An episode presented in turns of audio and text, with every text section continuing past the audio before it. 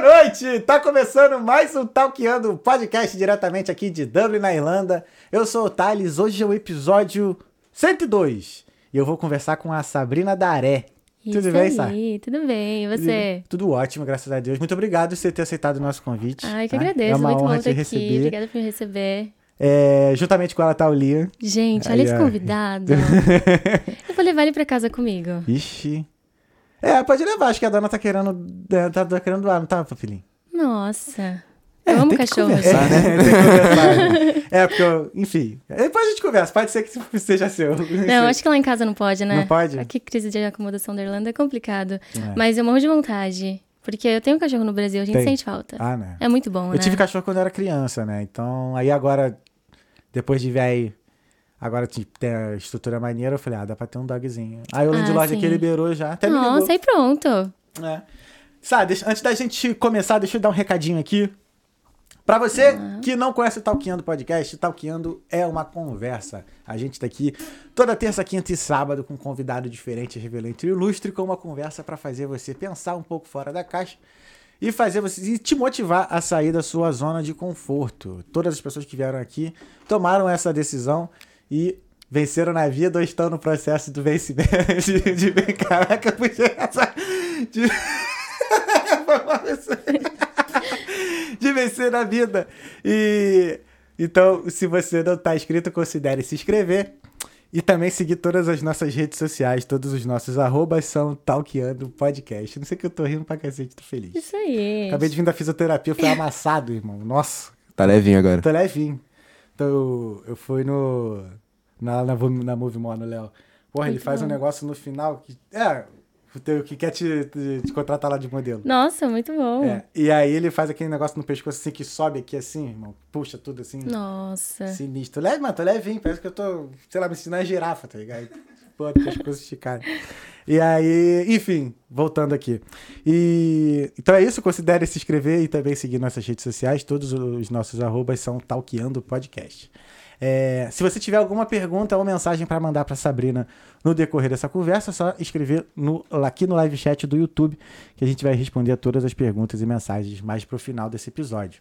Caso você queira participar dessa conversa, basta mandar um super chat de qualquer valor e aí a gente vai ler a sua mensagem ou pergunta na hora, entendeu? Na hora. Então, super chat a gente lê na hora, pergunta normal a gente lê no final, tá ok? E esse episódio é um agradecimento do nosso patrocinador D-Black Specialty Coffees, cafés especiais diretamente da Serra da Mantiqueira, lá do sul de Minas Gerais. E eles estão aqui entrando no mercado irlandês com os dois modelos, o Classic e o Intense. E para você adquirir o seu café, basta entrar em www.dblack.ie e utilize o código TALKIANDO para ter seu 10% de desconto nesse café maravilhoso. Eu sei que você não gosta de café, mas você pode presentear alguém, né? Sim, tenho certeza. Se você fosse presentear, seria com qual? Um clássico ou um intenso? Intenso, né? Intenso. Então, aqui, ó. De grão ou pó? Dá tempo de escolher ainda. Ali, ó. Vai ser pra ele, meu namorado. Ele tá ali, ele ama café. E aí, Renan? E aí, você escolhe? De pó.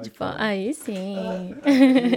Tá aqui. Eita, caiu tudo aqui, ó. Intenso. Nossa, ele vai adorar. Aí, obrigada. D-Black Coffee, então. Aí, ó. Rapaziada, mulherada, quem quiser aí, ó, experimentar especial, esse café maravilhoso. É muito bom, são cafés especiais. Caramba. E, ó, todo mundo que experimentou é bom. Presentão. É o café daqui de casa. O negócio é bom mesmo. Se quiser um café, Renanda, mais tarde a gente faz, na hora do break a gente faz um cafezinho. Se bem que tá de noite, né? Se tomar café agora, ninguém dorme. Então, gente, olha só. A nossa convidada é a Sabrina Daré. Ela é de São Paulo, ela é intercambista e modelo nas horas vagas. Isso aí. E ela já tá aqui na Irlanda há 7 meses. Pouquinho. Um bebê, né? Um bebezinho. Falar que a gente chega aqui como se fosse um recém-nascido. Tá vendo? Falar, pra vocês verem, pra vocês verem que aqui no Talkiando não vem só quem é velho aqui, não. Os novinhos também vêm. Não é não? Sim, os perrengues são mais frescos, né? Tá no meio do perrengue, né? Acho que começando, eu não sei. Tá começando? Não sei, eu já passei por muita coisa, agora tá dando uma estabilizada. Nesses 7 meses mesmo? O começo é difícil, né? Acho que pra todo mundo. Tu chegou, tia, 7 meses? Foi... Eu cheguei em fevereiro. Cheguei dia 9. O que eu tava fazendo? Tava no Brasil em fevereiro. Tava no Brasil em fevereiro. Peguei de Covid. Nossa, eu tava se virando do frio aqui, né? Porque na primeira semana que eu cheguei, chegou até nevar. Tava muito frio. É verdade. Eu fiquei sabendo, é verdade. Não, tava no calor do cacete lá no Rio. E não tinha casaco, as lojas, assim, só tinha... Não tinha mais casacos bem quentes. Eu sofri pra encontrar um bom casaco. Já não tinha? Ah, é porque é final do inverno. Nossa, é muito estranho, né? Agora já tá começando a ter, ainda tá quente. E quando eu cheguei não tinha. Quente, assim, mas já tá começando a esfriar. É, tá começando, tá tendo dias mais frios agora. E como é que foi chegar aqui no... Tipo assim, tudo bem que tu chegou no final... É fevereiro, é final do inverno já? Ah, eu acho que sim. Final de fevereiro começou a esquentar. É, já começa já a dar um esquente. É. Mas foi como é que foi pra vocês? Porque tu veio com teu namorado mesmo? Não, olha só, eu vim sozinha. Ah. O plano era vir com ele. O plano era ele vir comigo, ele já tem inglês melhor. Eu ia estar, assim, tranquila, só acompanhando ele. Uhum. Ia ser muito mais fácil pra mim, né? Uhum. Só que a gente é o quê? A gente quer sair da zona de conforto, a gente quer enfrentar tudo. E acabou que eu vim sozinha, porque ele tava esperando a cidadania no Brasil. Uhum. E aí eu fiquei em dúvida se eu esperava com ele ou se eu vinha, porque o meu já tava tudo certo. A gente tinha pagado o intercâmbio, já tava tudo certo, tava agendado pra vir em fevereiro. E aí eu ia adiar. Mas aí do nada, lá pra novembro, eu pensei, não, eu vou sozinha e te espero lá. E você vai lá, não vai demorar muito pra sair. E aí, vamos ver o que acontecer. Vou aprender inglês, vou focar no inglês. Calabia da menina. Muito fofo. E aí, eu vim sozinha, na cara e na coragem. Cheguei aqui, eu só tinha uma colega. Na verdade, só tinha visto ela uma vez no Brasil. Uhum. Ana, um beijo, você me ajudou muito. Ela, uma amiga nossa, apresentou nós duas e falou, ó, Sabrina tá indo pra aí. Se você puder ajudar ela um pouco. Ela me ajudou muito, ela me recebeu aqui na casa dela. Uhum. Porque quando eu cheguei... A crise tava feia. Hoje ainda tá, né? Mas a crise de acomodação tava pesada. Acho que tava no pico, né? Eu não sei como é que tá agora. Não tipo, encontrava vaga. Eu tenho escutado menos reclamação, né? Eu tenho visto mais vagas. Tá vendo mais vagas? Porque, por exemplo, qual é o meio que a gente tem pra encontrar vagas? Facebook, grupos, em alguns sites. Não tinha vaga em Facebook. No Facebook só tinha assim... tô procurando uma vaga. Uhum. Não tem onde ficar. Não tinha nenhuma vaga. Então não tinha onde buscar. Uhum. É, acho que a melhor forma hoje em dia tá sendo por indicação mesmo. E catando entre as pessoas mesmo. E foi assim, foi por indicação. Teve um moleque, acho que ele achou... Ele conseguiu vaga na Dice, cara. Acho que ele tava chegando em alguém, ele mandou um bagulho assim. Botou no grupo do Facebook, sério. Mas é assim, tem que ser assim. Ele foi chegar em alguma menina lá, acho que a menina deu um toco nele, ele foi e perguntou se ela tinha alguma vaga, e a menina tinha, tá ligado? Tudo bem, você não quer ficar comigo, mas você tem uma vaga de acomodação. Ah, melhor? Não sei qual é melhor, né? Pode ser uma boa estratégia, né? Não? É uma boa, isso que eu ia falar agora, tá ligado? Não conseguiu a mesma, conseguiu uma vaga. É. Ou bem, pode procurar a vaga, pode conseguir a pessoa. Né? Exato. Os dois. Eu costumo falar que você não pode ter vergonha. Você tem que chegar, falar pra todo mundo. Tá procurando por alguma coisa, pro trabalho, pra acomodação? Fala em todos os lugares que você vai. Não tenha vergonha. Porque só assim você vai conseguir. E aqui, a maioria das coisas a gente consegue por indicação. Então tá certo, tem que ser assim mesmo. Não pode ter vergonha. Chega na escola. O meu eu consegui na escola mesmo. Eu falei, gente, tô procurando por casa. Vocês sabem de alguma coisa? Mas tu veio com quanto tempo, assim, de acomodação? Não, então, essa minha amiga me recebeu. Ah, aqui. Tá, tu não chegou a pegar nenhuma acomodação. Sim, só que ela mora bem longe. Então, perto que eu der. Porra, é longe. É muito longe. Então, não tinha como estudar, porque tinha um ônibus. Se eu saísse, o horário que eu saía da escola, 5 horas, já não tinha mais ônibus pra voltar. Então, dá pra ficar pagando táxi. Eu cheguei aqui uma semana e meia antes de começar as aulas. Então, eu tinha um tempo pra procurar. Aí, eu cheguei, fiquei mais tranquila uns dias lá na casa dela, mas depois já fiquei desesperada pra procurar casa antes de começar as aulas. Porque se eu esperasse começar as aulas, eu ia faltar na aula, não ia ter como. Mas aí eu consegui. Eu ainda cheguei a postar no Facebook. Nossa, postei no Facebook, me enxurrada de comentários, foi engraçado. Como assim, comentário? Ah, tinha gente de tudo, né? Tem gente falando, ai, por que veio? Tinha meninos, vem pra cá. Meu namorado chegou até a discutir com pessoas pelos comentários. Pô, caiu na pilha da internet. Nossa, ele não aguentou. Mas, assim, aqui, tudo. Tu me lembrou agora o caso da Jéssica, né? A Jéssica, ela, tu viu? A Jéssica, ela chegou no meio. Eu segui ela, eu acompanhei. Eu acompanhei a saga. Foi triste o que fizeram com ela. Foi um cancelamento. E foi uma surpresa que ela chegou aqui. Eu não sabia que ela era ela. Entendeu? Porque eu lembrava... Você lembra da polêmica? Eu lembro da polêmica. Eu lembro da foto, porque eu acho que até curti a foto também, mas eu não comento essas palhaçadas. Eu olho lá, curto, não sei o quê, mas não comento nada. Eu sou o cara que vai pra ler os comentários, entendeu? Sei. Eu tenho Twitter até hoje só pra ler as bostas que os outros postam. E aí, quando ela chegou aqui, que ela começou a contar a história, eu falei, caraca, é você, aquela menina e tal... Porque eu pensei até que ela tinha ido embora já. Porque, tinha desistido, porque foi pesada. Tanta mensagem escrota lá na Finance. E tu muito também recebeu várias mensagens escrotas também? Não foi. Acho que foi uma, assim. Teve os caras sem noção. Mas só. Mas, olha só. Mesmo com esses comentários, eu recebi direct. Direct não, né? Foi lá no Messenger que tinha mensagens oferecendo. Falou, olha, tem uma vaga temporária. Então, fala. Eu tenho muitas pessoas falando, agora vem aqui no Facebook e procurar por vaga. Uhum. Gente, não tenha vergonha. Se tá precisando, tá desesperado, tava quase desesperada. Vai lá, posta sim. Uhum. Tem pessoas... que não vão responder no comentário, mas vai te chamar no direct, no Messenger, vai mandar mensagem falando. E é isso, tem que mostrar, tem que dar cara mesmo. Cara, muita diferença. Quando eu cheguei aqui em 17 de novembro, né? Nossa, era uma fase boa, né? Era. Nego, imagina. Tipo, tinha vezes que tu tinha que... Quando tu postava, às vezes, no Facebook, que tava procurando vaga, chegava no teu inbox. Pô, mano, tem vaga aqui, não sei o que. Tá chovia de vaga. Chovia. E aí, agora, mano, totalmente diferente. Tanto que, assim, eu fiquei numa... eu fiquei numa vaga, assim, simplesaça. Eu dormi na sala, né? Não sei se já... Eu fiquei na sala 1 ano e meio. 1 ano e meio? É, porque eu vim pra pegar... Eu vim na intenção da permissão de trabalho. Uhum. E eu achei que ia ser rápido. Cheguei com o maior narizão em pé mesmo. Foi esse o assunto. Caramba. É, eu achei assim, já trabalho mata pão com essa porra, vai ser rapidão, não sei o que. Mano, quando cheguei aqui que eu vi o processo seletivo como é que é, já era, esquece. Mas não é rápido? Eu achei que fosse rápido. Você era de TI, né? Sim, mas aí é que tá. O processo seletivo que eu digo, assim, a diferença é que eles cobram muito conhecimento técnico, sabe? Coisa de teoria e tal. E, mano, nunca fui de teoria. De, por que aquela função faz isso? Por que isso? Que isso explique chato. Com suas palavras. Mano, nunca fui fazer. Eu sei fazer. Isso? Eu sei fazer. Tanto que não era... Mas, então, assim, foi um reaprendizado, sabe? De como me vender, de como de... Enfim, aí isso durou 1 ano e meio. Só que aí eu me mantive na... Aí teve um tempo que eu fui pro quarto e tal, depois aí voltei pra sala, mas assim... Como que era ficar na sala? Cara, era assim... pra dormir, o colchão ficava atrás da cortina, em pé, né? Aí pra dormir baixava o colchão. Caramba! Aí era tipo aquela sala que tem a cozinha... Então, tipo assim, se eu começasse a cozinhar... Zero privacidade. Zero. Nos primeiros meses, a gente tá naquela euforia ainda. Mas depois de um tempo... Cara, então... Foram... Assim... Primeiro eu queria economizar. Né? Beleza. Depois, as pessoas que moravam comigo estavam fazendo valer a pena estar ali. Fez amizade. Entendeu? Porque... Não sei se aconteceu já contigo de tu ficar meio mal das ideias. Nossa, demais. Já aconteceu já demais, em 7 meses? É. Demais. Então, aí... Se não fossem as pessoas que estavam morando comigo lá, trocarem uma ideia comigo, tipo, me darem uma noção, né? Eu acho que, sei lá, talvez eu teria ido embora, ou então teria dado uma pirada maior.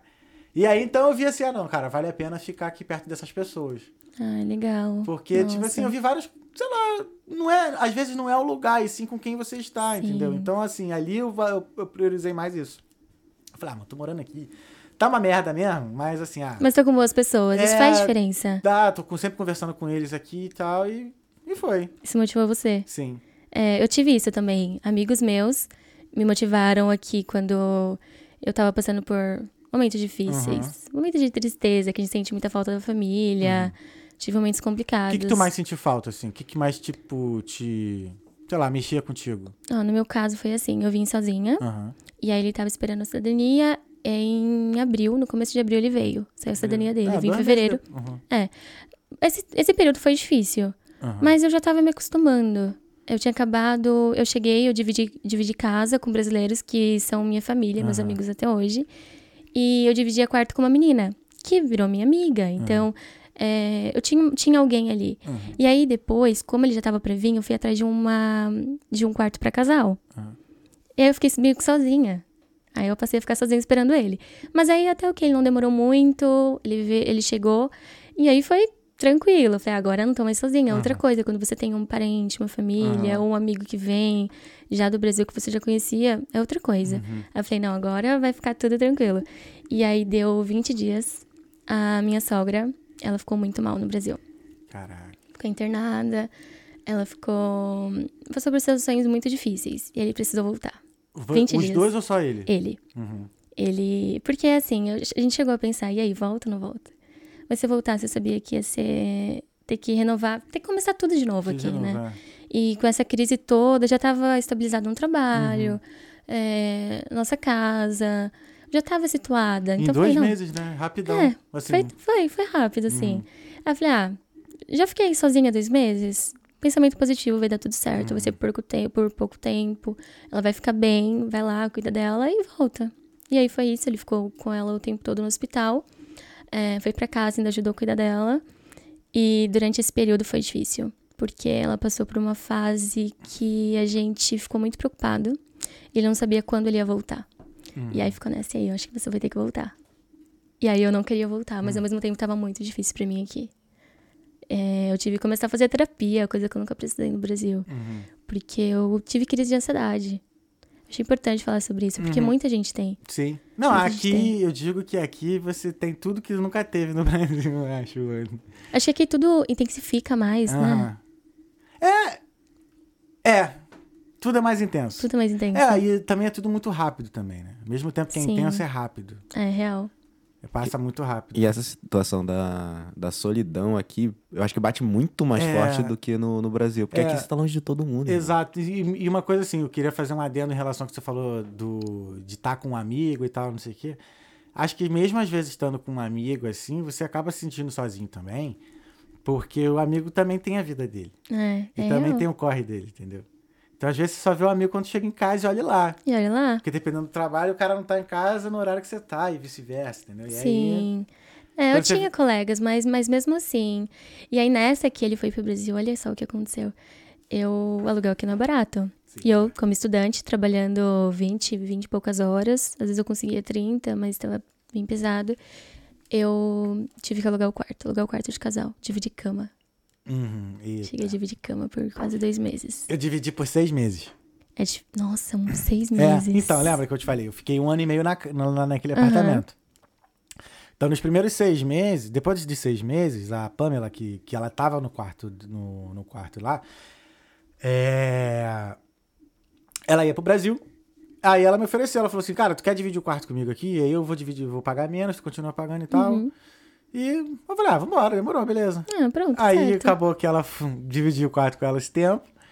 E aí, quando ela foi pro Brasil, eu acabei voltando pra sala, né? Que aí eu não ia pegar o quarto tal todo. Aí voltei, fiquei mais 6 meses na sala. E aí peguei o permissão, aí foi da sala, pra suíte. Nossa, mas foi Não. Foi pro luxo, direta. Não, mas também depois de 1 ano e meio mas no limbo, merecia, né? Porque por 1 ano e meio, né? Já deu de perrengue, né? Os humilhados foram exaltados. Foi. Enfim, isso? Né? Nossa. 1 ano e meio, muito tempo. Não, mas foi uma fase difícil. Chegou... Bom, assim, que depois chega um momento... Depois você passa por isso tudo... Aí chega um momento que tu começa a conseguir se dar uns luxos, sabe? Tipo... A gente começa a exigir mais um pouco, né? Sim. É o que eu falo, a gente tava falando ontem com o Deivão. Depois que você pega o ritmo da cidade, das coisas aqui, tudo flui. Exatamente. Sabe? Por exemplo, tu não passou ainda pro inverno inteiro. Eu acho que não vou passar. A maior aprovação é inverno. Eu imagino. Deus me livre. Cara. Então, eu tô me preparando psicologicamente, com tudo já. Tá morando onde agora? Eu moro no North Dock. É uma boa região. North Dock, onde é que é? Perto da Trerena. Pô, ali é maneiríssimo, ali eu morei ali. Eu morei ali no Grande Canal. Perfeito. Ali é tranquilo, mas aqui, por exemplo, aqui já em Ashton, no outono, começa a ter um nevoeiro já, começa a ficar macabro. Aqui é mais frio. E aqui é friozinho, que é do lado do parque. É uma região muito boa, gostei muito daqui. Aqui é bom. Aqui é bom. Eu não gostava de D1, não. Às vezes é bom sair um pouco do centro. É ótimo. Mas aqui é bom porque tem fácil acesso ao centro. Sim. Mas foge da bagunça que é o centro, né? Esse bairro aqui é muito bom, por isso. Ele é muito bem quietão, assim. E é nem tão longe, nem tão perto. Então, ok. Bem tranquilo. E aí, tu começou a trabalhar com o quê? Qual foi o teu primeiro emprego aqui já? Olha, meu primeiro emprego foi de housekeeper. Maneiro. Foi pegando aqueles dové. Sim, 10 quilos. É grande pra caralho. Sofri. Foi um trabalho difícil. Eu cheguei... E aqui, assim, por mais que tenha aquele de acomodação... Trabalho, você abre um leque muito grande de opções pra você escolher. E eu cheguei pensando, acho que eu vou focar no hotel. Entre as opções que eu tinha, meu inglês... Eu vim achando que tinha intermediário no Brasil. Cheguei aqui, era básico. Chegou a estudar no Brasil inglês? Sim, esse daí eu fiz cultura inglesa por 6 meses, 6, 7 meses. Peguei umas aulas particulares, mas foi por pouco tempo. E é diferente, inglês do Brasil é diferente. Assim, até da escola me lembra, a metodologia daqui me lembra que eu tinha lá, mas é diferente, não tem jeito, é diferente. E aqui eu senti o que é realmente aprender e falar inglês. Quando eu senti o baque, eu falei, não, eu vou ter que pegar o primeiro trabalho que aparecer. Mas eu vim com a mente aberta, eu acho que isso é muito importante. Vim com a mente aberta, é importante procurar, encontrar um trabalho, desenvolver inglês, focar nos meus objetivos e a gente vai subindo aos poucos. Eu ainda estou nesse começo, eu quero focar para aprender o inglês. E aí eu peguei a vaga de housekeeper, foi bem engraçado. A minha entrevista, eu tinha muito medo de não entender nada. Porque se ela falasse assim, ah, você tá contratada, você não tá contratada, eu não ia entender. E aí eu falei, o que eu vou fazer? Aí eu tive uma ideia. Eu peguei meu gravador, peguei o celular, cheguei no hotel pra fazer a entrevista. Foi tudo por e-mail, já sabia que tinha lá, que tinha que ir lá, era mais tranquilo. E aí cheguei lá, falei, ó, vou gravar a entrevista. Falei pro meu namorado, vou gravar a entrevista, depois você ouve. E eu vou concordar com o que ela falar, eu vou responder o que eu entender. E aí depois você me fala se eu fui contratada, se eu não fui. E mas eu fiz isso. Eu gravei toda a entrevista. E mas tu não entendeu nada? Não, eu entendi. Ainda bem.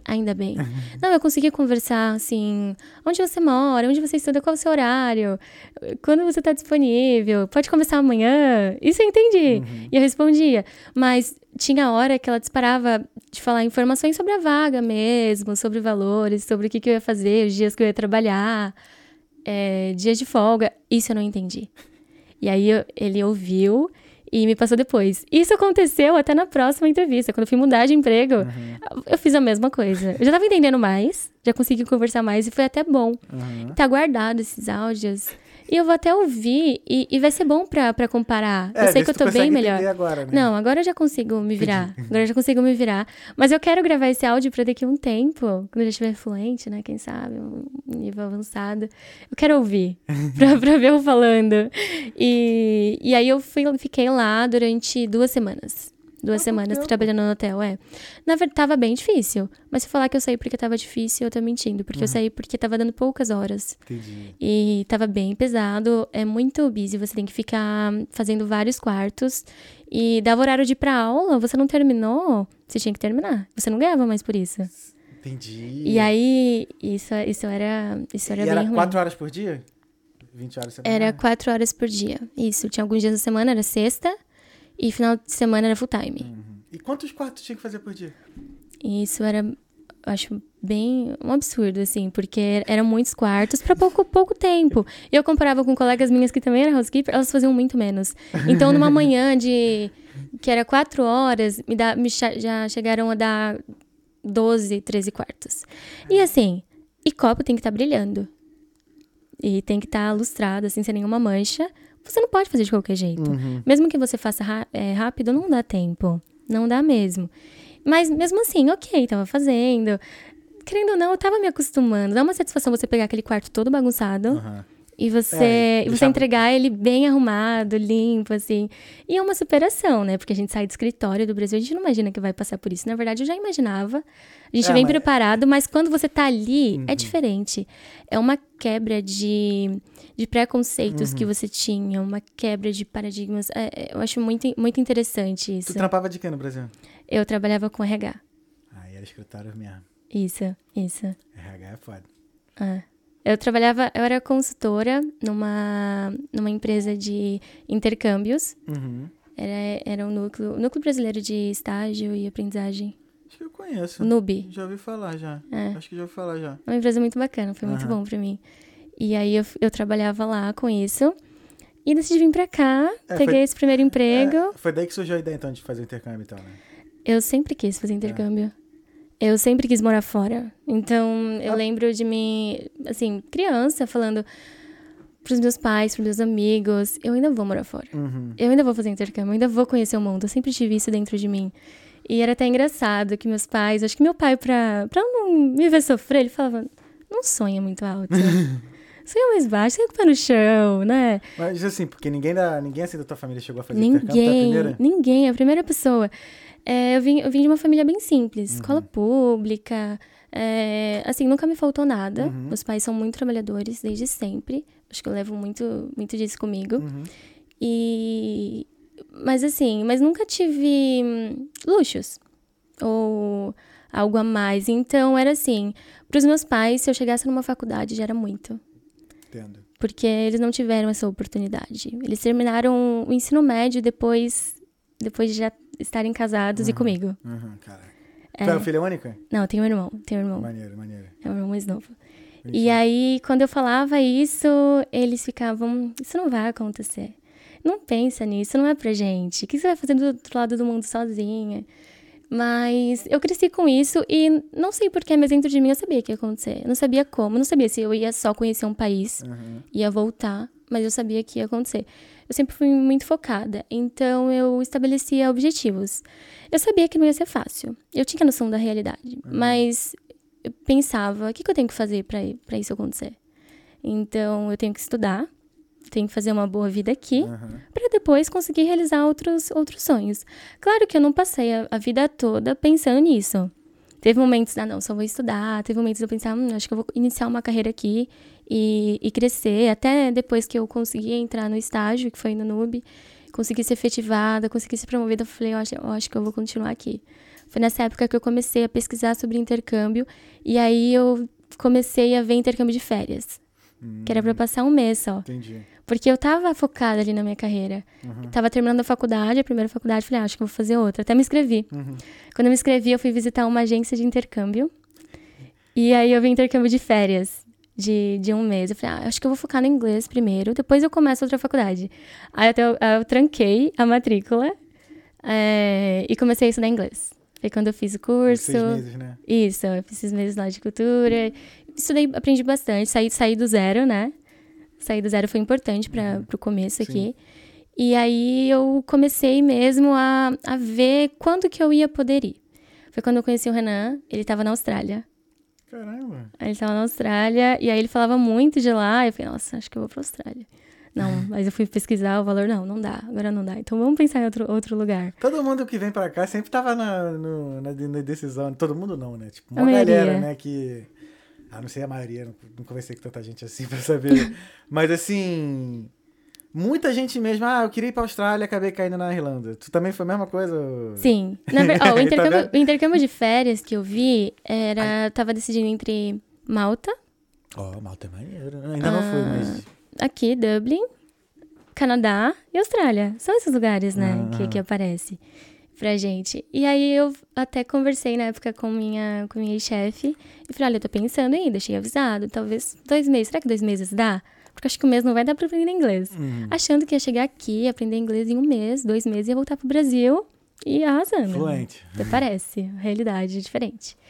E aí, nessa, surgiu a sementinha ali, dá certo. Eu já tinha trabalhado muitos anos, eu comecei a trabalhar muito nova. E aí, falei, dá. Agora eu tô mais estabilizada, acho que agora dá. Não agora, esse ano, mas eu consigo planejar um futuro próximo. Mas aí, ele voltou pro Brasil, foi quando a gente começou a namorar, a gente começou a conversar. Vocês se conheceram por onde? Por aplicativo? Porque ele tava na Austrália, né? Foi bem legal essa história. Não foi por aplicativo, ele trabalhou na mesma empresa que eu trabalhei, no Nube. E em 2014, ele foi estagiário lá. Uhum. E o meu chefe atual na época foi em dezembro de 2018, né? Em dezembro de 2018. Ele era um chefe colega, um chefe amigo, a gente conversava bastante. Uhum. E o meu namorado conhecia ele, porque ele foi funcionário dele também. Uhum. E eles tinham no Instagram. E era final do ano, a gente tinha feito um amigo chocolate, um amigo secreto. Uhum. E o meu chefe postou uma foto comigo, com a equipe toda. Sim. E ele mandou uma mensagem, essa ruiva! Vou falar o meu lado da história agora, né? E aí ele mandou mensagem, e meu chefe tava do meu lado na hora, falou, olha, Sabrina, eu tenho uma boa pessoa pra te apresentar, hein? Aí começou a elogiar, falou, olha, é bom menino. Aí no final ele falou assim, mas ele tá na Austrália. Aí eu falei, não. Na Austrália, não tinha lugar mais perto, não, do outro lado do mundo. E ele falou assim, não, mas logo ele volta. Eu falei, tá bom, fala pra ele me chamar, vamos ver. Eita. Recebi uma indicação dessa, eu falei, vamos conversar. E a gente se deu bem... Cara, é amigo mesmo, hein? Amigão, velho. Bem legal. Fez o meio de campo legal, fez filho. O meio de campo certinho ali, ó. Só entrou. Pois é, pois é. E aí ele tava na Austrália, a gente conversou bastante, a gente se deu bem desde o começo. Uhum. Só que assim, né? Namoro à distância não ia rolar. A gente não tinha nem se conhecido pessoalmente. E aí foi engraçado, porque o Renan, ele queria ter certeza, acho que de como eu era. Ele mandou a mãe dele me conhecer. Acredita? Eu fui conhecer a minha sogra antes de conhecer ele. Que isso, cara? Uma amiga dele. Eu fui encontrar a minha sogra, a gente na mesma cidade. Falei, tá bom, eu vou.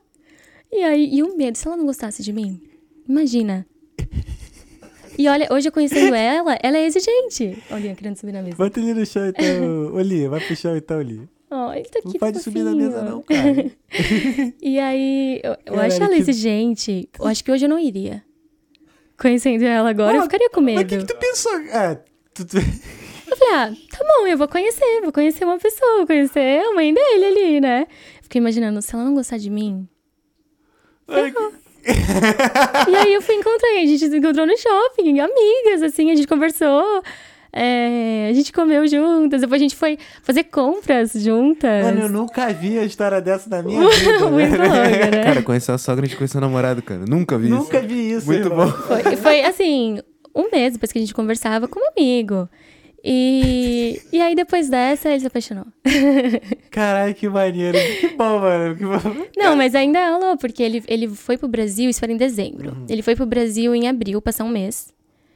E aí, a gente se conheceu pessoalmente. A gente ficou junto esse mês, mas depois ele voltou pra Austrália. Ele não tinha plano de voltar pro Brasil. Ah. Depois ele tinha plano de ir pra Espanha. E aí foi bem triste a despedida, porque a gente pensou que a gente não ia mais se ver. Essa despedida só foda. É difícil, né? Ah. Talvez quando você conhece uma pessoa, assim, que você fala, poxa, podia dar certo. E aí, ele tinha que voltar pra Austrália, não ia pra lá, não sabia quando ia voltar pro Brasil. E aí, cada um seguiu a sua vida, só que a gente sempre conversava. A gente sempre conversava como amigos. Uhum. E aí, no começo do outro ano, ele voltou. Aí, desde que ele voltou, desde o primeiro dia, a gente não se desgrudou mais. Maneiro. E aí, ele já voltou com... Ele voltou com a cabeça, vamos ver como que vai ser no Brasil. Mas volta com aquela realidade de as coisas aqui estão mais difíceis do que quando eu saí. Sim. Aí, eu falei, eu também não tô gostando muito daqui não, viu? E aí, a gente começou a ver as possibilidades juntos. Eu falei, olha, tô querendo fazer esse intercâmbio de um mês. Mas se a gente fosse fazer um intercâmbio de mais tempo? Ele estava no processo já de cidadania. Ele falou assim, vamos juntos, então. Vamos ver um lugar que não precise de visto? Vamos ver um lugar europeu, então. Eu falei, mas eu quero um lugar que fale inglês. Porque eu ainda não sei inglês. Você sabe, mas eu não falo. Eu preciso aprender. E aí, o leque foi diminuindo. Então, no começo a gente pesquisava Espanha, outros lugares. Mas aí, quando eu decidi que eu queria aprender inglês, eu falei, não, aí fechou a Irlanda, né? Sim. No meu caso, foi por causa de indicação de um amigo mesmo. Um amigo já estava aqui morando. Na verdade, quando ele começou a planejar, ele me falou da Irlanda. E eu tinha voltado dos Estados Unidos logo meses antes, assim. E aí eu falei, Irlanda é o caralho, mano. Vou pros Estados Unidos, tá maluco? Vou fazer o que na porra da Irlanda? Sei nem onde é que é isso. Não sei nem onde é, irmão. Sério mesmo, na época acho que eu nem sabia, cara. Eu não sabia direito também, não. Eu falei, porra de Irlanda, mano. O que eu vou fazer lá, cara? Não tem porra nenhuma pra fazer lá, cara. Aí, enfim, ele foi trampando e tal. Aí o Alexandre parou de sair, só em casa, pizza, não sei o quê. Daqui a pouco, despedido dele no aeroporto. Caramba, foi muito rápido. Foi muito rápido. Não, foi rápido não, foi uns 3 anos. Foi em 2012 que ele me falou e ele veio em 2015. Demorou um tempinho ainda. Aí quando ele veio, eu dei vontade de vir e aí depois... Aí eu tava num relacionamento, aí depois o relacionamento acabou. Aí juntei a grana rapidão e vim. Larguei tudo lá mesmo e vim pra cá. Você gostou de cara? Não. Não? Porra nenhuma. Odiei. Pensei que foi a maior merda que eu fiz na vida, cara. Juro pra você. Sério? Pô, porque vai totalmente assim, oposto das coisas que eu gosto, né? Pra começar pelo frio. Pô, eu cheguei aqui numa segunda-feira. No sábado eu tava surfando. Calorzão, de 40 graus. Já foi no Rio? Sim, então, nossa, eu gosto muito do Rio. Eu moraria no Rio. Então, eu sei. Eu já fiquei ali, fiquei um mês em cada ano, direto ali no Recreio. Então, eu morei no Recreio. Então foi onde eu aprendi a surfar. Recreio, pô... Daquela parte ali de praia, acho que o Recreio é meu lugar favorito, sim. Eu gosto bastante. Agora, Zona Sul não vai, não. Eu já fui também pra ficar só ali em Copacabana, conhecer ali. Mas, nossa, o Rio tem meu coração. O Rio é... é diferenciado, né, cara? A gente fala que não é pra amadores, mas o Rio é diferenciado. Não, quando você tá ali no Pão de Açúcar ou no Cristo e olha a vista, é uma coisa surreal. Foi na Mureta da Urca? É ali entre mesmo, ali, o Pão de Açúcar ali, o Cristo ali. Atrás do Pão de Açúcar, eu acho. Não. Ah, fui sim. É. Aí tem uns barzinhos ali, toma uma cervejinha, pá. Eu gosto daquela região, eu gosto do clima de lá. Gatilho, para, por favor. É, mano, é isso. Aqui não tem a Mureta da Urca, você não pode nem beber na rua. O Rio é um lugar muito especial, não tem lugar no mundo igual. Não tem. Obrigado. Brasil é lindo. Sim, sim. E eu acho que aqui a gente aprende, não sei você, mas eu aprendi a valorizar muito mais o Brasil. Todo mundo fala isso e eu também tive a mesma sensação. Não sei, é porque eu acho que... Eu conheci muito mais o Brasil aqui fora do que quando tava lá. E olha que eu já tinha viajado o Brasil em algumas partes do Brasil. Porque a gente conhece muita cultura diferente, né? Porque fala com as pessoas, né? A gente mora com gaúcho, com Nordeste, Norte, Sul, sim, todos os lugares. E aí você acaba tendo, assim, aquele contato bem próximo com a pessoa. Você conversa, a pessoa fala da realidade dela, aí você acaba criando... Acaba conhecendo outras realidades. E dando uma explosão na mente, assim. Sem contar que a comunidade brasileira aqui em Dublin, mano, é sensacional. É. Aqui tu conhece o melhor do Brasil. Sim. Entendeu? Aí tu acaba gostando mais do Brasil. Acaba ficando os melhores mesmo. É. Sim, porque é quem saiu da bolha do Brasil, que saiu da realidade, e veio pra cá, sair da zona de conforto. Sim. Porque, eu digo que é um filtro, né? É um filtro, assim, até chegar aqui... Não que, tipo, quem chegou aqui é melhor que ninguém, não, mas, assim, é porque passa por um monte de coisa. De filtros, de bolhas, que você vai saindo de cada bolha. Pra chegar cara, de filtro, pô, começar um filtro, assim, da pessoa que tem a mentalidade de viajar, de sair daquele do bairro dela, do estado dela, já começa por aí. Sim. Aí tem aquele outro filtro que é o seguinte, quanto é que eu vou gastar nisso daí? Um investimento nisso. Às vezes, eu não sei como é que tá, deve estar uns 40, 50 mil reais. Tá mais. No intercâmbio hoje. Então, a pessoa olha aquilo ali, cara, 50 mil, dependendo, né? Ela vai olhar aquilo como impossível. Então, já corta mais uma galera.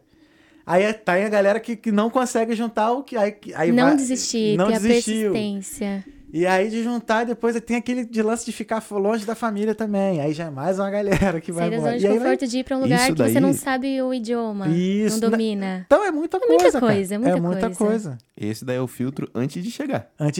Ainda tem um filtro depois que chega. Exato. Dá dificuldades. Nossa, gente. Tu pensou em meter o pé de ir embora? Eu tenho que parar de falar menos gíria. Não, sabia? Eu já pensei assim, eu quero minha família. Mas tô com saudade de todo mundo. Isso é pesado. Aqui já me fez ligar pra minha mãe, mano. Igual criança, cara. É sério? Já. Acho que eu fiz isso uma vez também. Eu fiz isso? Não vou falar agora quando eu fiz, não. Depois eu falo. Foi... Momentos difíceis. Foi um momento bem difícil, mano. Aí depois a minha mãe... Cara, foi engraçado. Depois eu ri mesmo de mim mesmo. Eu tava chorando e liguei... Liguei pra minha mãe. Aí minha mãe entendeu, Thales, que... Aí ela, tá, oi, Thales, tudo bem? Que ela sempre me atende animada, né? Aí eu já tava achando... Mãe, aí ela, o que foi, meu filho? O que foi? Aí eu falei o motivo, ela, Thales, pelo amor de Deus. Pelo amor de Deus. Você tem que fazer isso. Aí eu, tem razão, mãe, é esse aí que eu desliguei. Pô, cria, vividão, pô. Mas não tem horas que não tem jeito. Por isso que eu falo, pô, quem tem mãe é viva, né? Tem que valorizar. E, pô, graças a Deus, a minha mãe não vê, né? E eu posso ligar aí, eu tenho até que ligar pra ela. Mano, minha mãe é muito engraçada, mano, dando conselho. Nossa! É porque... É pavio curto, né? Tipo, faz isso aí que não sei o que e acabou, tá ligado? Então, ela é direta. Tipo, ela falou assim, porque, pô, quando você era mais nova, você só queria saber daquilo. Agora você não sei o que, você tem que dar atenção pra isso aqui agora. E é isso aí, tchau. Minha mãe é foda. Minha mãe, beijo, mãe. Ai, meio demais. Um beijo, mãe do Thales. E aí tu ligou pra tua família, o que tu fez? Meus pais, eles não queriam que eu viesse. Eles não acreditaram, assim. Quando eu contei, ficou nisso, tá bom. Vamos ver se é verdade. Como é que eles estão hoje? Eles estão bem, mas assim, foi um processo. Eles não queriam que eu viesse, foi um processo de negação. E aí depois, eles viram que não ia ter como, era isso que eu queria, sempre quis. Que bom que você conseguiu, é isso, mas eu tô sofrendo. Então eles mostravam que tava sofrendo. Tu saiu de casa com... Tu tinha quantos anos? 22. Até muito nova, cara. Tá da idade pro Pilim. Não, o Pilim tem 23, né? Eu faço 23 em dezembro. O pupilo que tem 22. Pô, maneira essa geração de vocês, ó, tá na Europa com 22 anos. É, não, não posso falar nada. Pega nós. Não, com 21 eu tava nos Estados Unidos também, não posso falar nada. Ah, é uma idade boa, mas não tem idade. Não tem. Mesmo. Tem que ser... Quando você puder, vem. Sim. Só isso que eu falo. É, eu lembro, por exemplo, quando eu tava nos Estados Unidos, eu tava com 21, e a Alexandre, que é a menina que tava lá morando com a gente, ela tinha 30 já. E eu já tava achando ela foda pra caralho, pra ela ter 30 anos e fazendo intercâmbio. Porque na minha mente, naquela... Olha só como é que a minha mente muda, né? A minha mente naquela época, tipo assim, caraca, tipo assim, eu tô estourando o bilhetaço da minha vida fazendo intercâmbio com 21 anos.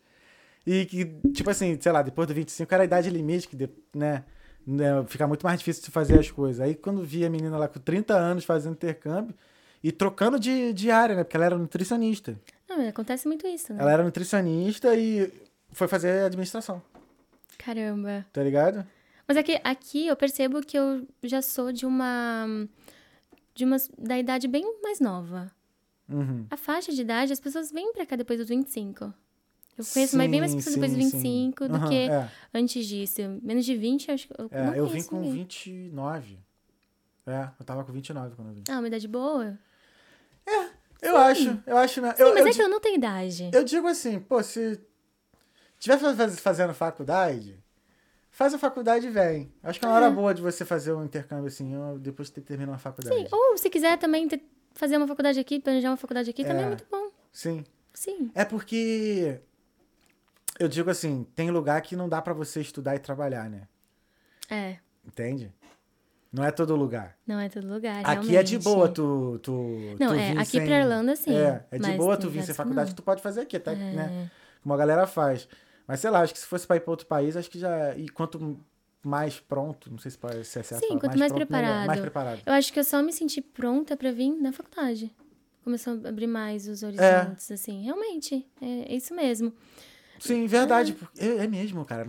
Foi na faculdade... Não, foi no médio. É porque eu estudei no CEFET, né? Não sei se você conhece o CEFET.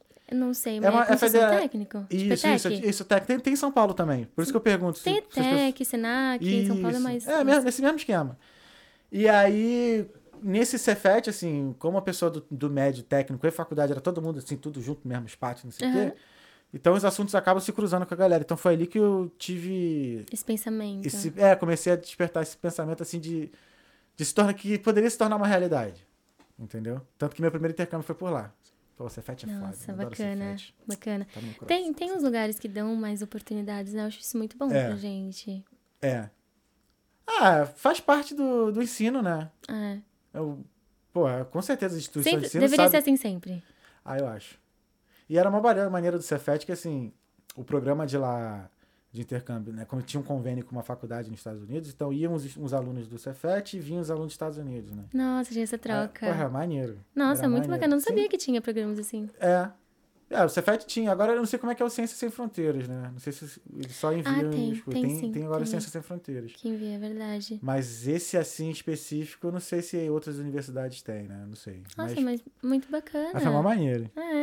Não, mas então, os meus pais, depois que eu vim pra cá, depois que eles aceitaram, depois de chorar muito todos os dias, no último mês, minha mãe chorava todos os dias.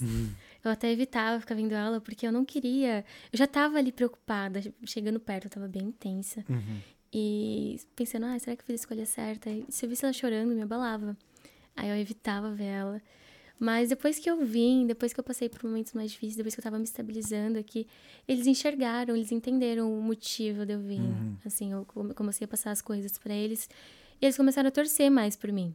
Porque antes eles torciam pra eu voltar. Pra eu voltar logo. E aí eles passaram a me apoiar aqui. Então, quando aconteceu do Renan ter que voltar pro Brasil, e eu ficar nisso, se eu volto ou não volto, eles me apoiaram. Foi muito importante pra mim, esse apoio deles. Foi uma das coisas que me segurou aqui no momento mais difícil. Acho que é aquele receio, primeiro, assim, que os pais têm, né? Tipo assim, cara, e aí? Aí fica aqueles 2, 3 meses ali, aí viu que já tá engrenando, beleza, foi. E era uma coisa muito fora da realidade pra eles. Eles não conheciam ninguém que tinham passado pela mesma coisa. Eu acho que alguém saiu. Lian. Vendo ao vivo como é que é, gente? Tadinho, ele saiu do meu colo. Acho que o Bob, o John, não, o John tá indo, hein? É o Bob, né? Ele é muito bonitinho. Para de ficar latindo, cara. Olha lá, as pessoas estão vendo aqui, ó. Tá dando oi. Você não pode ficar latindo ao vivo, neguinho. Branquinho, tá vendo? Que é branco, só um negócio. É. A gente tá conversando aqui, tá? Pode ficar andando, mas tem que ficar quietinho. Ai, tá vendo como eu converso com ele? Ai, eu converso com ele, cara. É engraçado, eu me sinto doidão. Que às vezes ele me diz no lugar errado, aí eu falo, caraca, Kylian. Pô, Kylian. Caraca, Linho, pô, já falei contigo, cara. Pô, tá mandando de cara, eu converso. Uma trocação de ideia mesmo. Não, mano, uma trocação de ideia, cara. Teve um dia que ele tava no sofá, né? Aí eu cheguei assim, falei, Linho, eu já falei contigo, cara, você não pode ficar latindo assim, cara, as pessoas têm medo, porque o Bob chegou, né, ficou latindo, o Bob, eu falei, você não pode ficar latindo assim, cara, não sei o quê. Aí daqui a pouco eu falei, cara, tá falando com o cachorro, mano, é fogo, cara. É terapêutico, pode falar. Sério? A gente fica conversando com o cachorro, cara. Não, eu imagino. Mas é meio estranho, que ele fica com aquela cara assim, né? Aí parece fica que tá assim, entendendo, né? Não parece que tá entendendo. É. Parece que tá conversando com você, aí pronto, aí você não, mas conversa assim, mesmo. É, mas ele entende, assim, por exemplo, agora, quando ele faz as coisas no lugar errado, ele, pelo meu tom de voz, ele sabe que eu tô dando esporro. Aí ele fica quietinho. Aí quando ele faz o negócio no lugar certo, aí eu tenho que elogiar, eu elogio, eu brinco com ele. Aí ele vem todo alegre, assim, sabe? Aí ele sabe que, por exemplo, tá fazendo cocô agora do lado de fora. Ai, que bonitinho. Aprendeu mesmo, legal. E aí toda vez que ele falar, eu vou lá e elogio ele. Nossa. Aí, pô, não tá sendo maneiro. Ai, muito bom. Cachorro é muito bom, gente. Muito bom. E tá latindo de novo. É.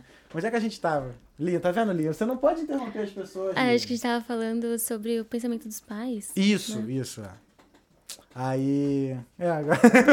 Não, mas é isso. Eu acho que é difícil pra eles. Pra todos os pais. É, eu lembro no meu primeiro intercâmbio, meu pai chorava de soluçar antes de eu ir pros Estados Unidos. E olha que era um intercâmbio que tava certo. Eu ia ficar 6 meses e ia voltar. Uhum. Meu pai chorava de soluçar, tadinho. E pra vir pra cá, você veio falando isso? Porque eu falei pra minha família. Eu vou ficar... É só 8 meses. Não. A minha avó, acho que ela deve estar assistindo, não sei. Ela falava, é só 8 meses, é só esse ano, né? Aí você já volta. Aí agora ela fica, quando você volta? Ai, meu coração. Não, eu já falei pra eles assim, ó, eu tô indo, eu vou pra ficar e eu só venho de férias. Eu vim falando aos poucos, é difícil. Não, eu já fui logo, já na intenção mesmo. Porque, pô, depois que você faz um intercâmbio e você volta, o Renan é prova disso, né? Ah, é. Pô, sei lá, tem gente que quer ficar de vez, mas tem gente que fica com tesão ainda de ficar viajando, de dar uma volta de novo. Sim. Ou, eu não tava nem pensando... Quando a gente sai do Brasil, eu acho que a gente sai de uma bolha, e aí você nunca mais se sente totalmente pertencendo àquela bolha. Eu digo assim também, fazendo um adendo, uma vez que você consegue fazer aquilo, uma coisa... Se você já fez uma vez, você consegue fazer de novo.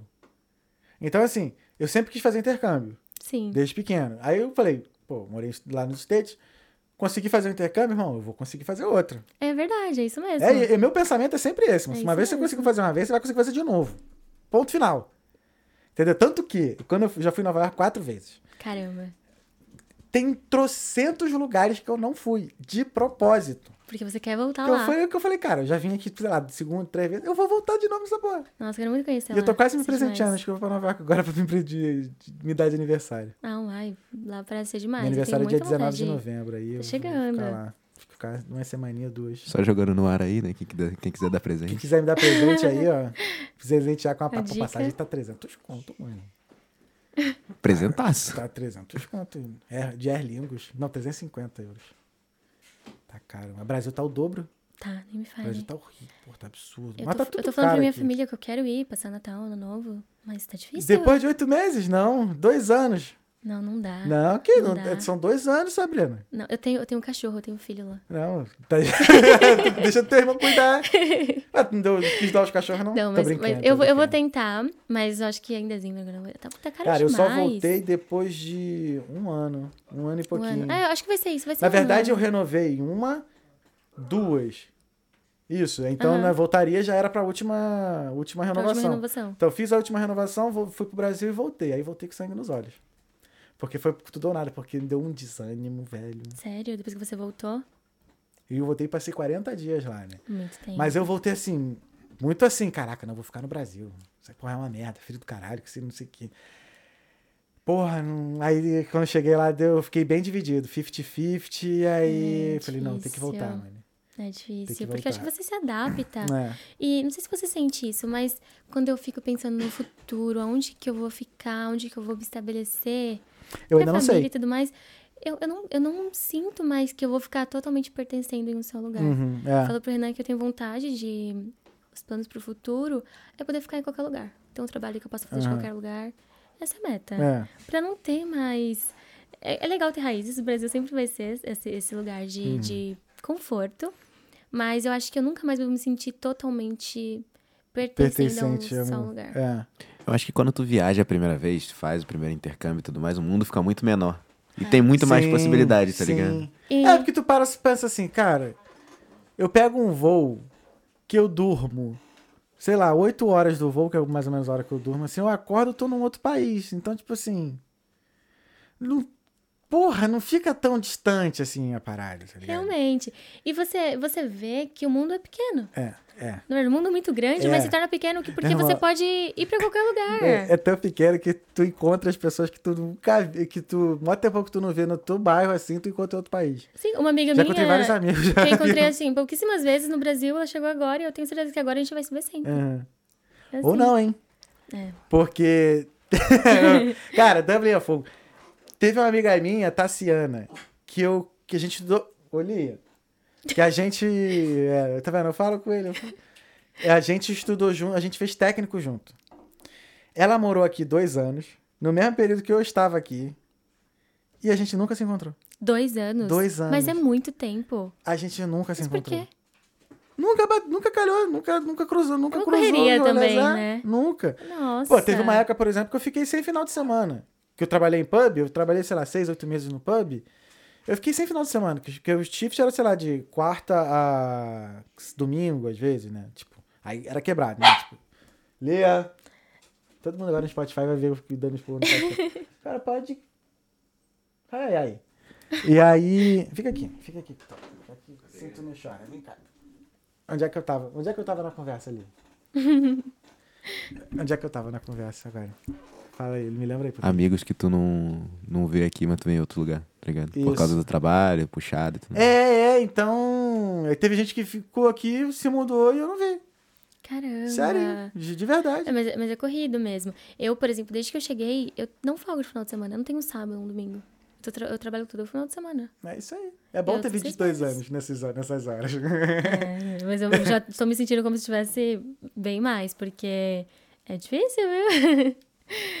Eu já tô pensando, nossa, eu quero... Tu tá trabalhando de que hoje em dia? Como cleaner. Eu saí do hotel e fui pro restaurante. Eu trabalho hoje num restaurante. É muito mais tranquilo. Cleaner de boa, mas né? Mas já tá dando, assim, aquela zona de conforto. Uhum. Já. Por que tu não faz pega um café? Eu sempre recomendo os outros pra trabalhar num café. Eu acho que o café é tão de boa. Não, mas tem muitas possibilidades. Eu tô pensando, assim, tô decidindo... O que eu vou fazer? Se eu continuo lá mesmo, porque tem chance de ser garçonete, outras coisas. Mas foi um período bom. Eu aprendi bastante o inglês, me desenvolvi bastante. E agora eu acho que eu tô pronta pra outras coisas. Tem bastante loja também. Eu penso, talvez, ir pra uma loja. Ou café, qualquer coisa. Eu sou daquelas que topam qualquer trabalho. Irado. E em relação ao RH, tu já chegou a pensar já? Já. Porque assim, tu veio pra ficar 8 meses, né? Não, foi o que tu falou. Eu falei pra minha família isso. Mas eu já vim com o plano de ficar mesmo. Foi só Miguel mesmo pra fazer. Caraca, tá bom, cara. Mas teve que ir aos poucos. Então, pros meus pais, depois já falei, mas é no mínimo 2 anos pros meus pais. Porque entendi. No mínimo 2 anos como estudante, é no mínimo. Entendi. Mas hoje eu já falo. Sim. Hoje eu já pretendo. Que tem que ser aos poucos. Acho que ia doer muito se eu falasse... Já vou e não vou voltar não, viu? Mas eles sabiam, eles falavam isso. Eles falavam, mas eu sei que a Sabrina não vai voltar. Ela não vai voltar? Eu falo, não, eu vou voltar. Um dia eu volto. Não seja só pras férias. Voltar assim de vez, não sei. Ainda mais quando tu vê a situação do Brasil, irmão. Não dá tá menos fácil. Vontade ainda de voltar. Eu queria voltar, mas com um Brasil diferente. Será que a gente pode sonhar? Sonhar não custa nada, né? Eu queria muito. Não sei, tem tanta coisa que tem que mudar. Muita coisa. Mas assim. eu super voltaria, assim. Mas... Não, também? Nossa, o quê? Brasil. Nossa, tá maluco? Se eu pudesse, sei lá, pagar R$20 pra pegar um avião Rio-São Paulo, que nem eu pego pra fazer Dublin-Londres, chegar nesse nível, eu mudo amanhã. Pô, realmente. Imagina tu pegar um avião, sei lá, tu pagar, porra, um avião daqui pra Polônia. Mas Rio-São Paulo não tá mais assim não, viu? Rio-São Paulo tá caro. Não, sempre foi caro viajar no Brasil. Mas eu tô falando assim, por exemplo, um voo daqui pra Polônia, que são 3 horas de voo. Sim. 70 euros. Eu paguei 20 euros pra ir pra Paris. Tá vendo? Eu já paguei 10 euros pra ir pra Paris. Ai, tá vendo? E de volta. Caramba! E de volta. Caramba. Agora acabou. Essa mamata acabou, né? Acabou. Não, mas ainda de vez em quando surgem umas promoções. Mas então, assim, essas coisas mais simples, se fossem mais acessíveis, assim, como são aqui no Brasil, nossa, pra que eu ia ficar aqui? É o que pega mais é o custo de vida. É. O poder de compra, assim, sabe? O poder de compra, exato. Nosso dinheiro rende aqui. E aí, mesmo trabalhando bastante, por exemplo, eu trabalho final de semana, mas eu trabalho das 6 da manhã às 2 da tarde. Eu ainda consigo... É ruim pra acordar. É. A parte difícil é acordar. Mas depois eu ainda consigo pegar um dia na praia, no calor. Sim, ou sim. Sair, fazer algumas coisas. Não, dá. Só dormir mesmo, porque eu tô muito cansada.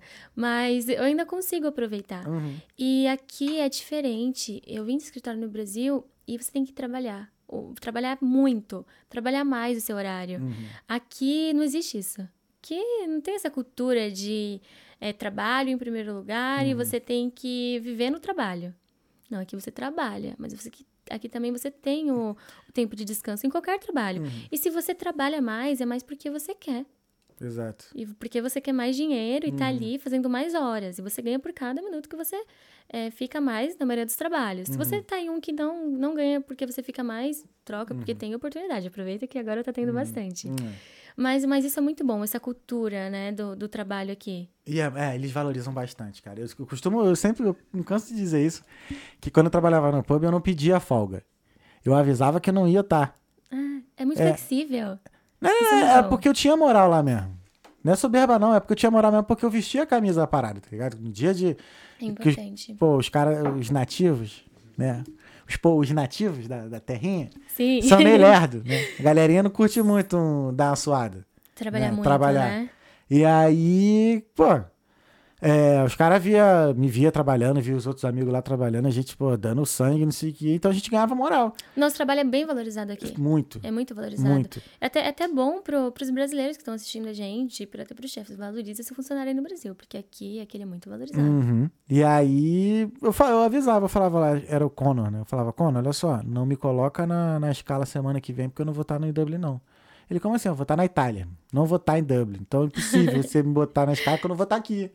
Ele, não, tá bom, tranquilo. Só que nem quando eu fui pro Brasil. Mesmo. Quando eu fui pro Brasil, pro David, aí já era o gerente já. Eu falei, David, olha só, eu ia viajar na semana seguinte, tá? Caramba, você na semana seguinte. Aí eu falei, David, olha só, eu tô indo pro Brasil. Eu tenho uma viagem pro Brasil. Ele, legal, quando? Semana que vem. Ele, quanto dia você vai ficar? 40 dias. Quantos dias? Eu falei, 40 dias. Ele, e aí? Tá bom, valeu, boa viagem, não sei o que. Eu falei, tá, e como é que fica aqui? Ele, ué, tu vai, quando você voltar, você me manda um e-mail que a gente bota no rosto de novo. Eu falei... Isso. Não. Muito bom. Ainda tirei onda no Brasil, que eu falei assim, o que tu trabalha no bar, irmão? Mas trabalho e agora, que você tá em uma empresa, é um contrato maior, como que funciona isso? Normal, cara. Tipo, 9 às 6, tranquilão, mas segunda a sexta. Mas essa flexibilidade ainda? De quê? Flexibilidade de datas, por exemplo, viajar semana que vem. Passar 2 dias. Sim, okay? Não, e hoje em dia melhorou muito. Depois de um tempo que você tá, né? Porque como é de TI, né? Então eu trabalho onde tiver internet. Foi maneiro, é legal você falar disso. Porque quando eu entrei na empresa, não, era local, né? Era escritório. Sim. E aí eu já tinha visto uma galera, né, trabalhando remoto. Já tinha um brother do meu time que mora em Barcelona até hoje, mora lá, só que ele é irlandês, de Cork, né?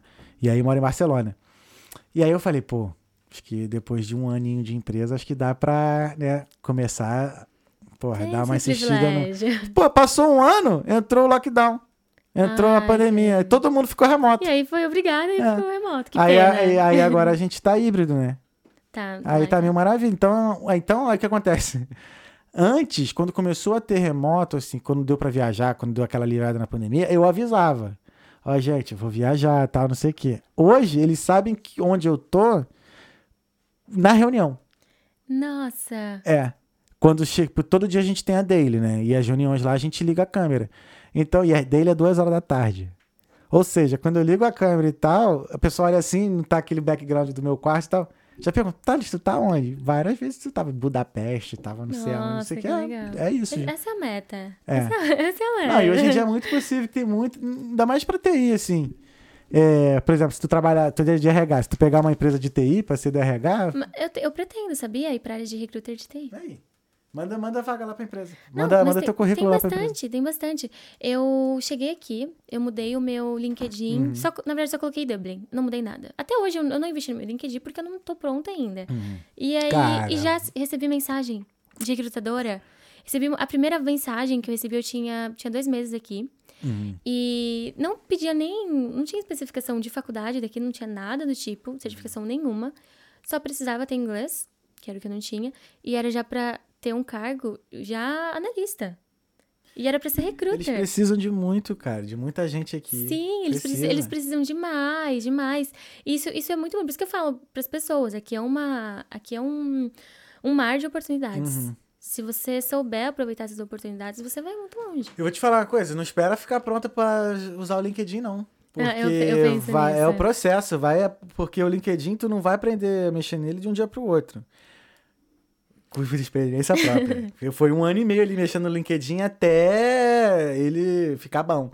Não, mas no meu caso é mais aprimorar mais o inglês. Entendi. Ah, tá. Aprimorar mais o inglês. Ah, é porque tudo é RH, né? Tá de RH, então tá ligado, né? Como é que mexe na parada. Sim, entendi. Gosto, mas eu ainda preciso. Mas então, mesmo sem aprimorar, só mudei pra Dublin. Uhum. Eu já recebi vagas. Eu já recebi e-mail de recruiter.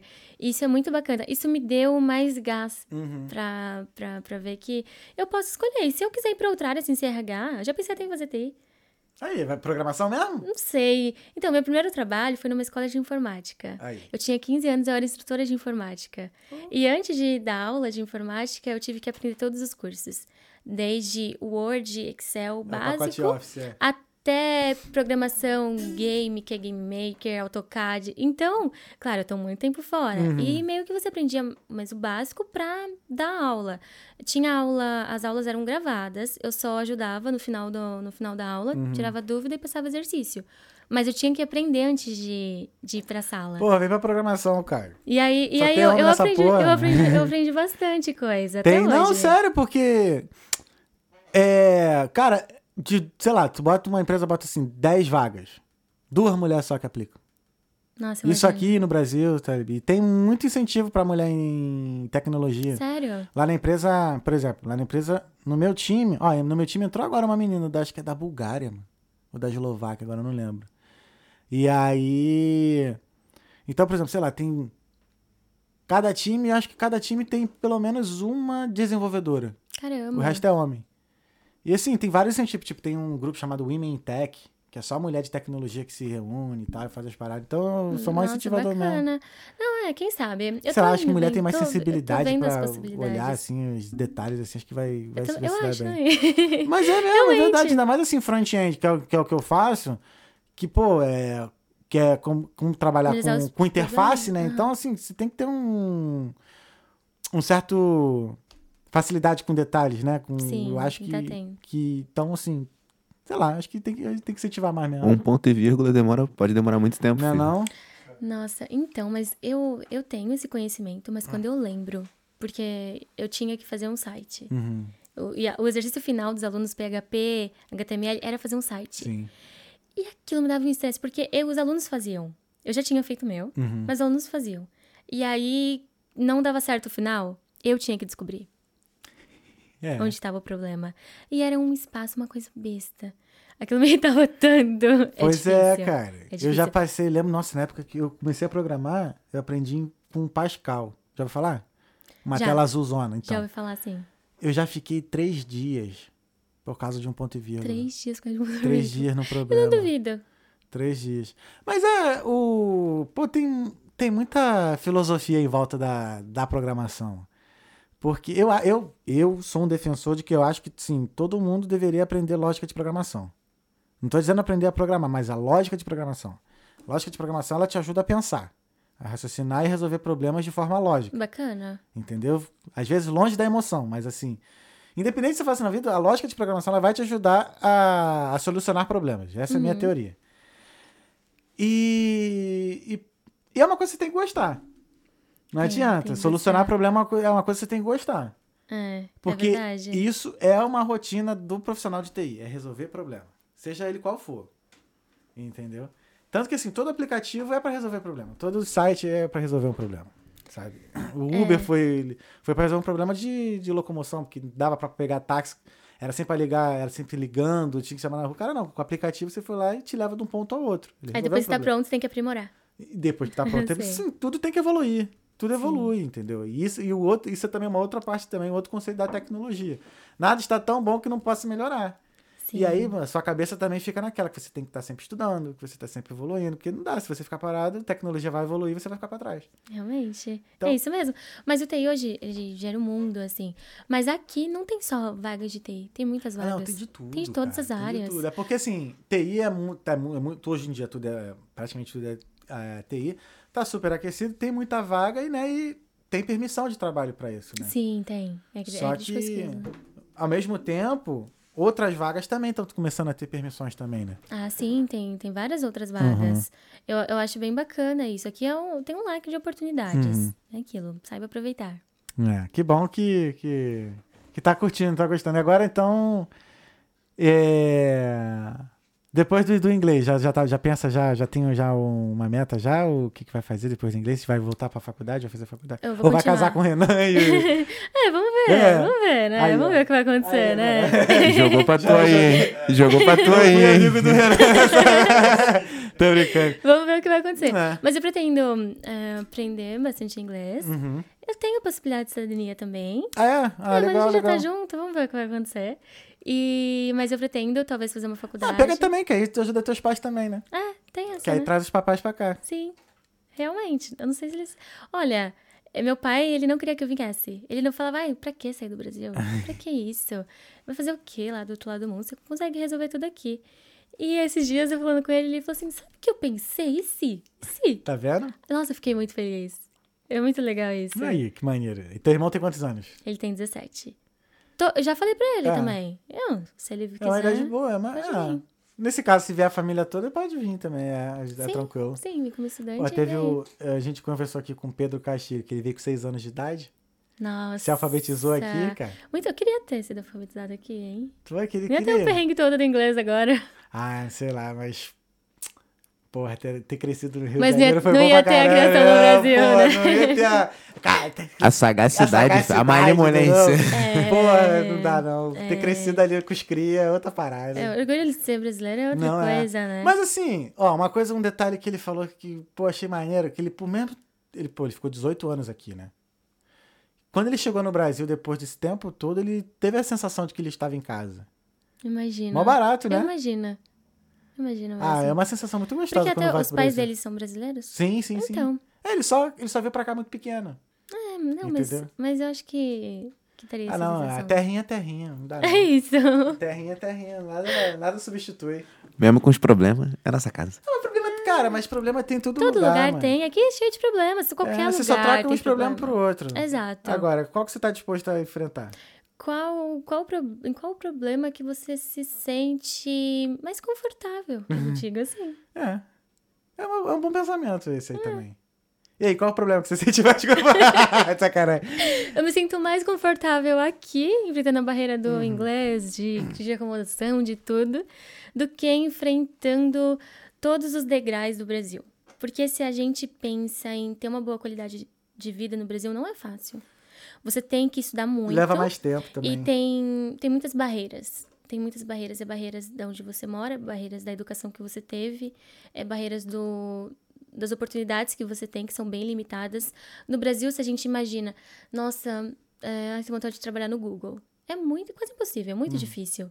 É muito mais tempo para você chegar lá. Aqui parece que não é mais tão impossível. Aqui vai abrindo um leque de oportunidades muito maior. E acaba sendo mais possível mesmo. Sim. Concordo. Essa fazendinha aqui é legal. É um interior bom, né? É um interior bom. Tem muita ainda, e aqui tem muito ainda pra melhorar, cara. Principalmente pela questão de transporte e tal, não sei o quê. E o que você achou, assim, sua visão, né, como intercambista, assim, tipo, saindo de São Paulo, se der estado grande e tal, não sei o quê, e vim pra esse interiorzinho com marra de grande?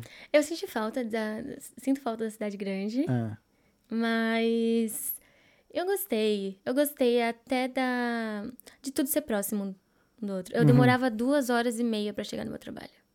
Porque eu sou da grande São Paulo. 2h30 tu chega em Galway. Exato, você chega ali quase no outro lugar, no outro lado do país. Tu cruza o país em 2 horas, 3 horas. E aqui não, aqui eu acordo 5 horas, estou no trabalho 6 horas.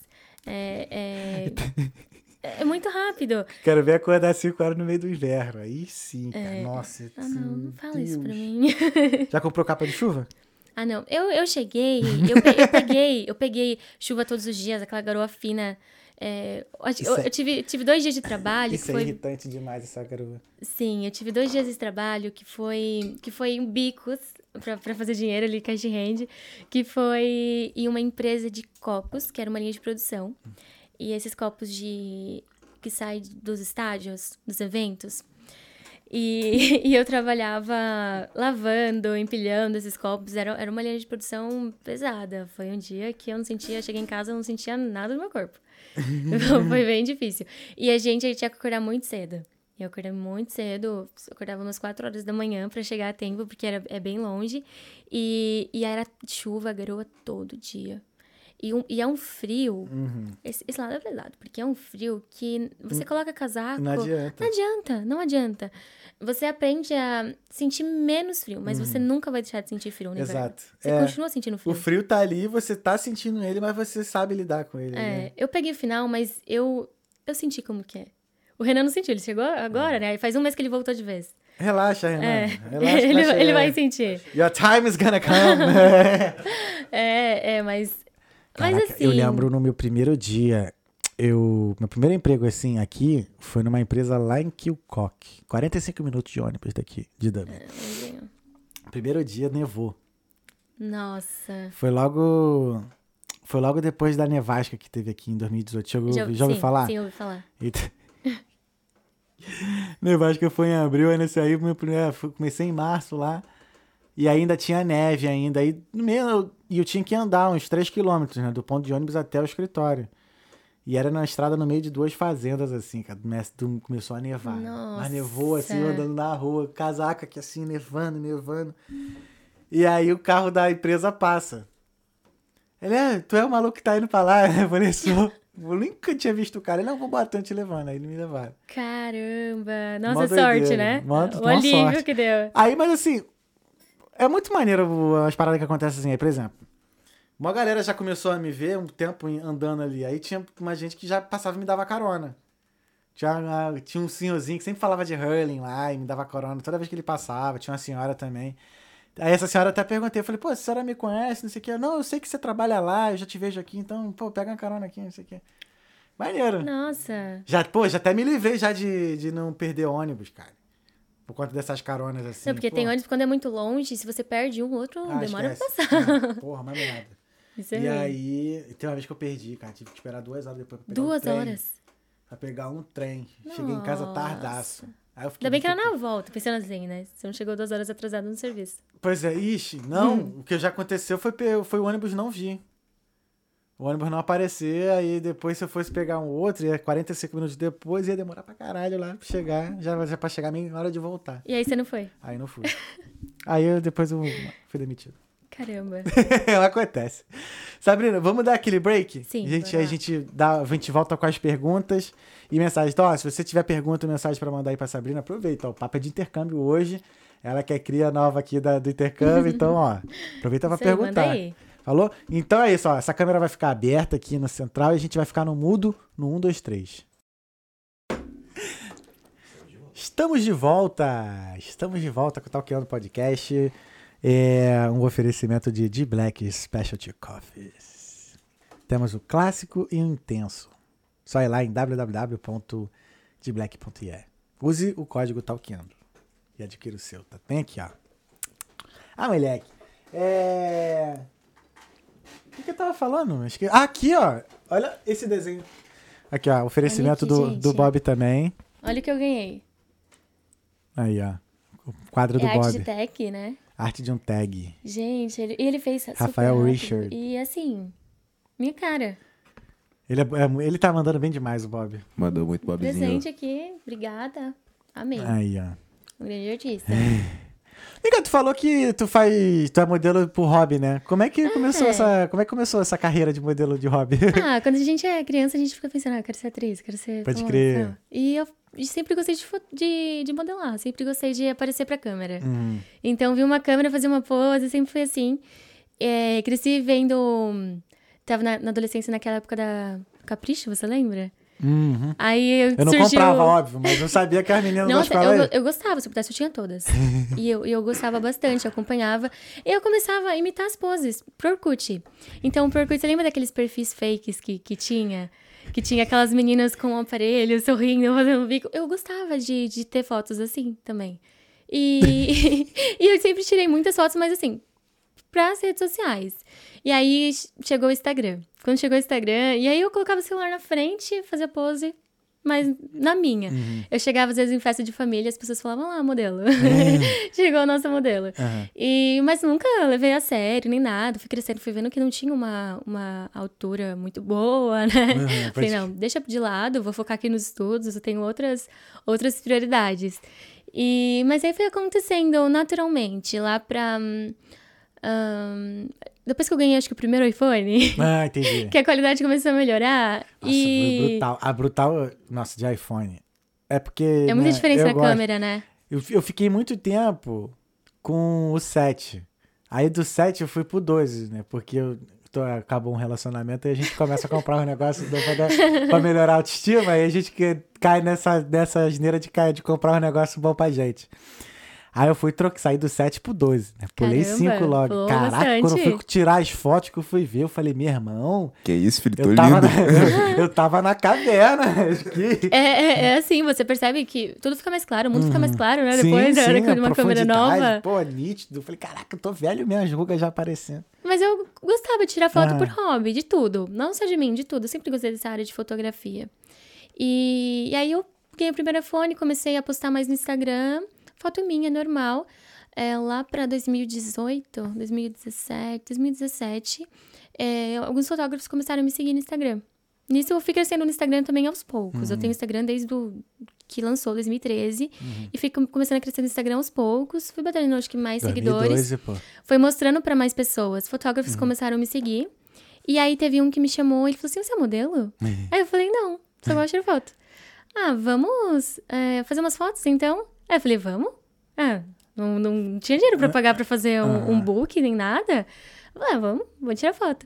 E aí foi muito interessante, porque esse primeiro trabalho, vamos dizer, foi aqueles por permuta pra portfólio. Eu comecei assim, fotografando pra portfólio de fotógrafos. E aí tinha mais duas modelos, eram duas modelos profissionais. Elas eram enormes, estavam longe de mim. E elas eram de agência, modelo passarela, né? Modelo fashion, que fala. Sim, sim. E eu tava lá no meio. Elas sabiam pousar pra foto perfeitamente. E eu não sei o que tava fazendo ali. Eu tava com uma prima minha, chamei ela pra me acompanhar. E a gente foi fazer foto no Starbucks e ali na Paulista. Clichê, né? E aí a gente no Starbucks, eles tinham que comprar algumas coisas pra poder tirar foto lá. Aí eram 2 fotógrafos e nós 3 de modelo. E aí eu lembro que as meninas falaram assim, eu não posso comer nada. E eu, nossa, eu tô morrendo de fome. Totalmente fora do padrão das modelos. Eu quero comer sim, claro que eu quero comer.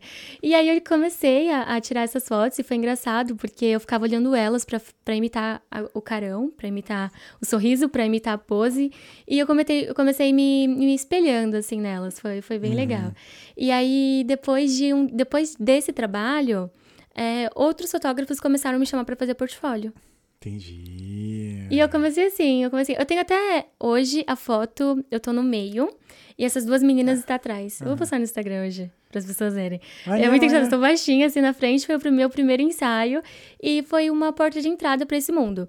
E aí tinha muitos encontros fotográficos em São Paulo, ali no Ibirapuera, nos parques ali de São Paulo, e tinha muitos meetings e e os fotógrafos e a vários modelos.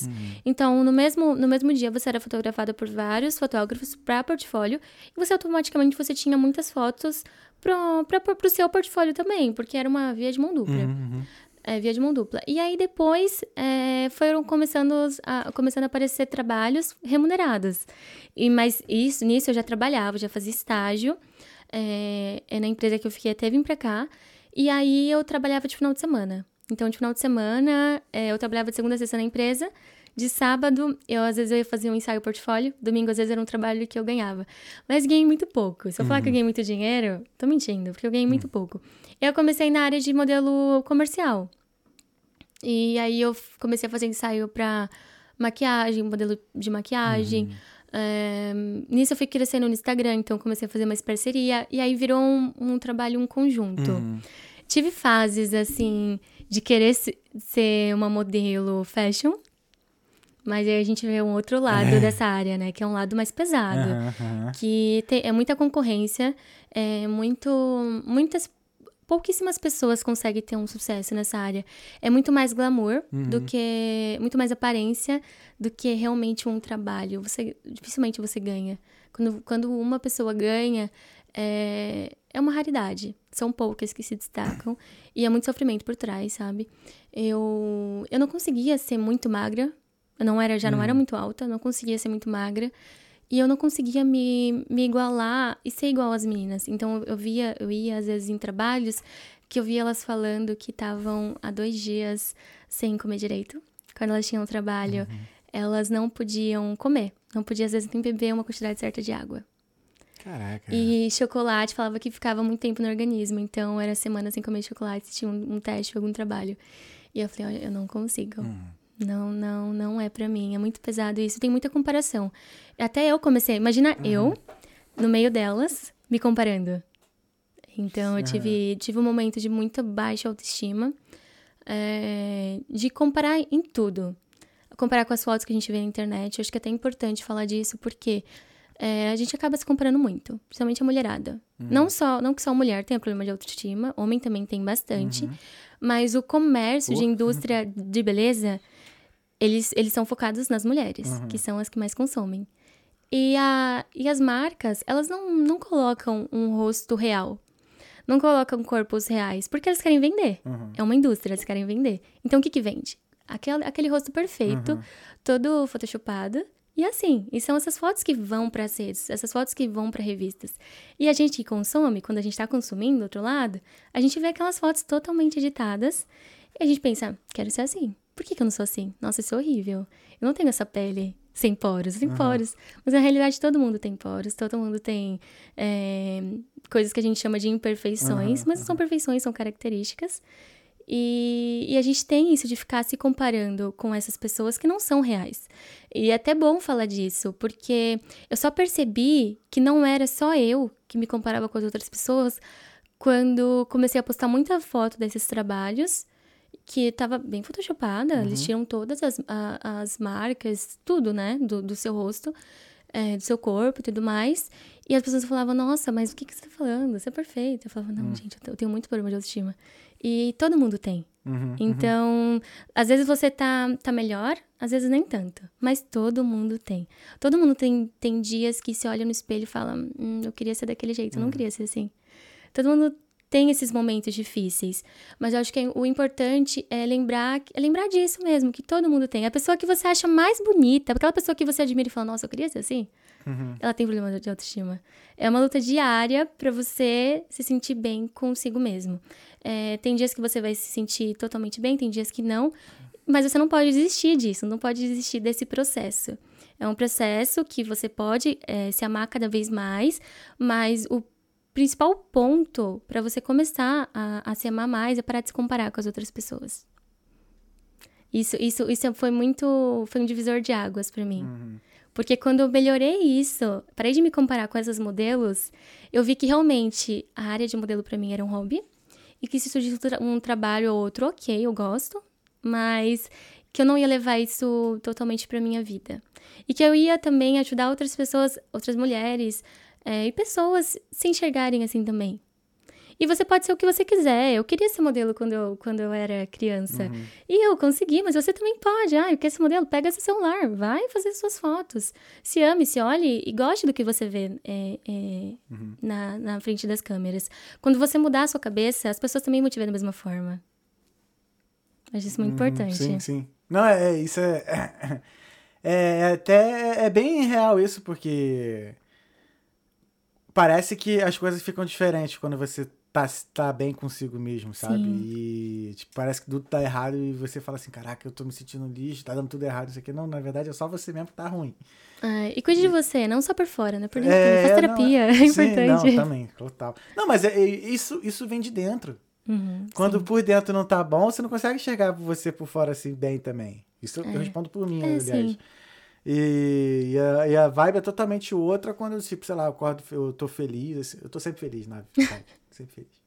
Quando eu tô bem, assim, eu falo assim, caraca, não, tá tudo fluindo, tá ligado? É assim mesmo. Mas, pô, muito maneiro esse teu relato, muito, muito bacana, assim. Eu não, concordo, mas eu sigo aí, mesmo. Eu faço alguns trabalhos ainda, mas realmente a fotografia pra mim é um hobby. Uhum. Ah, legal, legal. Que bom.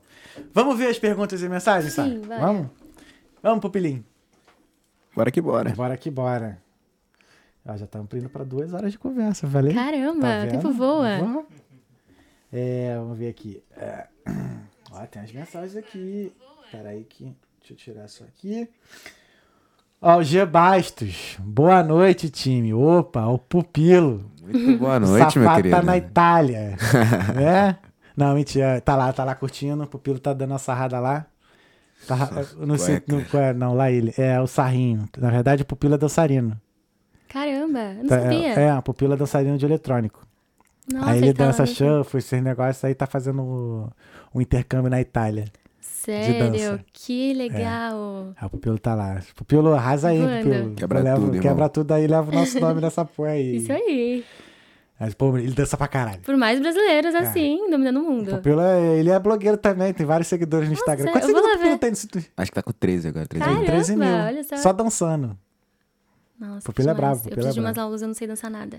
Sério? Nada, vai, cola no Pupilo. Nada. Acho que ele vai começar até a dar aula mesmo, né? Ah, bacana. Eu não sei como é que vai estar aqui com relação ao negócio da viagem e tudo mais. Mas, de qualquer jeito, tem o... Ele vai voltar. O Instagram, tem tutorial. Tem Instagram, tudo, né? Caramba.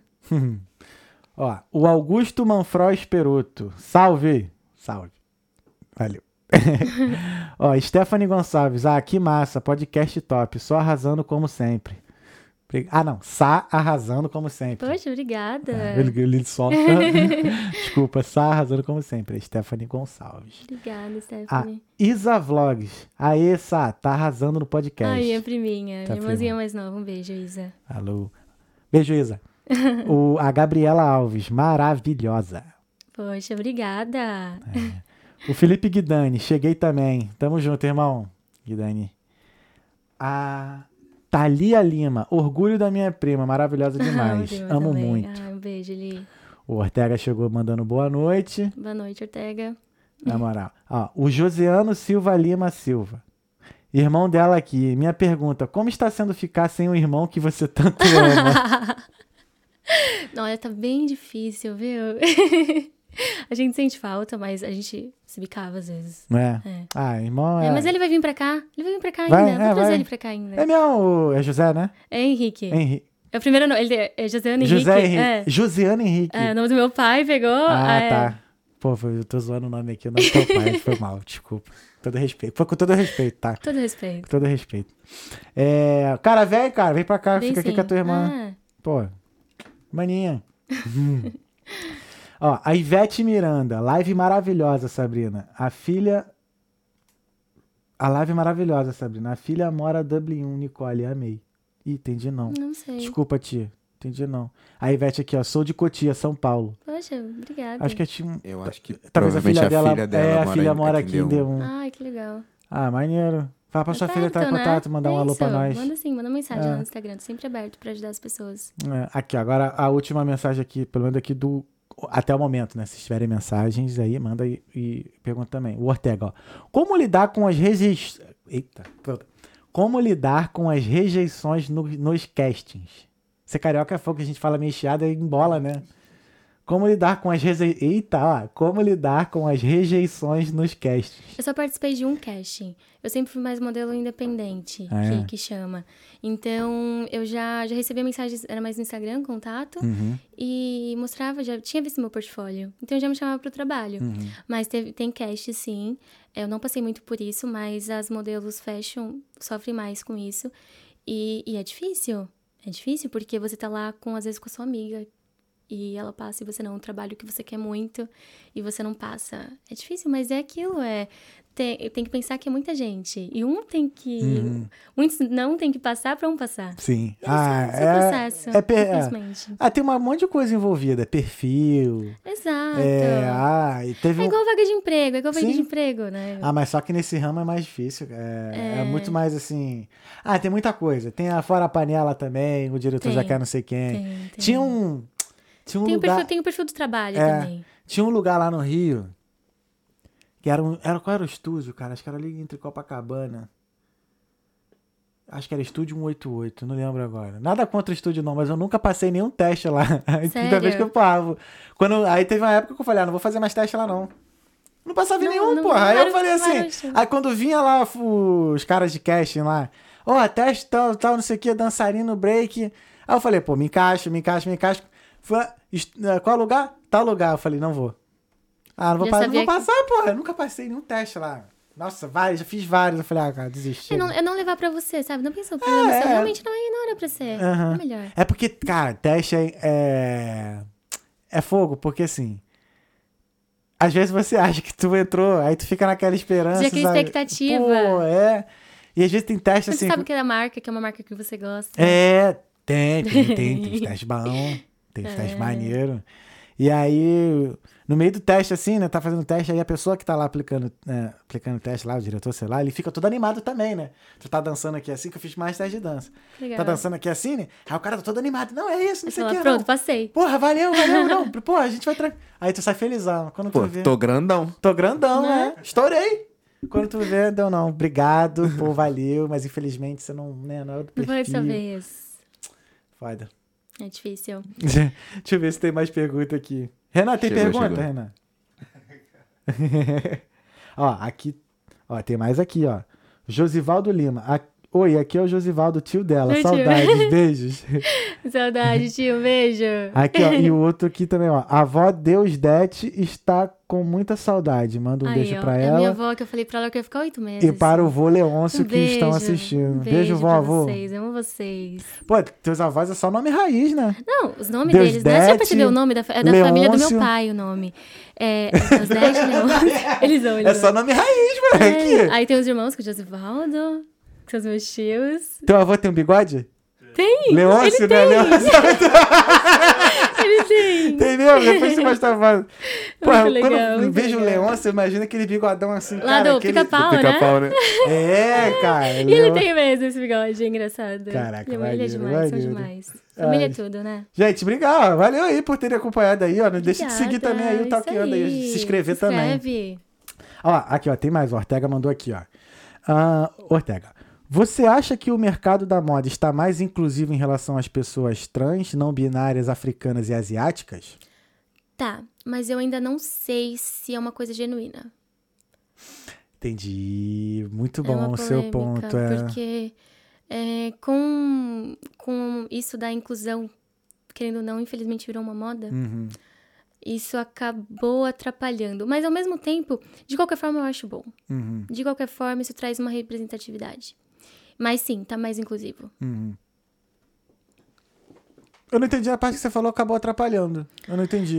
Acabou atrapalhando no caso de se tornar mais uma moda. Você não sabe se é genuíno ou não. Entendi. Isso atrapalhou. Entendi. Mas de qualquer forma, a representatividade é uma coisa muito importante. E a gente viu agora, não sei se você viu o trailer da Ariel. Vi. Nossa, que demais. Eu emocionei. Eu acho isso bonitinhas, incrível. Menininhas lá, né? É muito bonito. É muito importante isso, gente. Muito Mas vou importante. Te falar que na minha, não sei se, acostumado. Eu nunca ia imaginar que eles fossem colocar a Ariel, uma atriz preta. Nunca ia imaginar.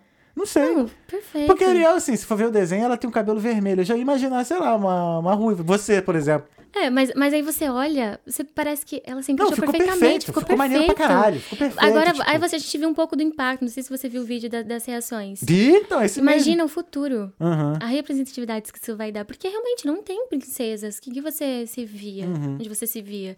E, nossa, acho isso demais. Incrível. Que tenha cada vez mais, genuinamente. Eu lembro que rolou isso daí também. Daqui a pouco tem que ter um desenho com a tua cara. Tu tem uma cara de desenho.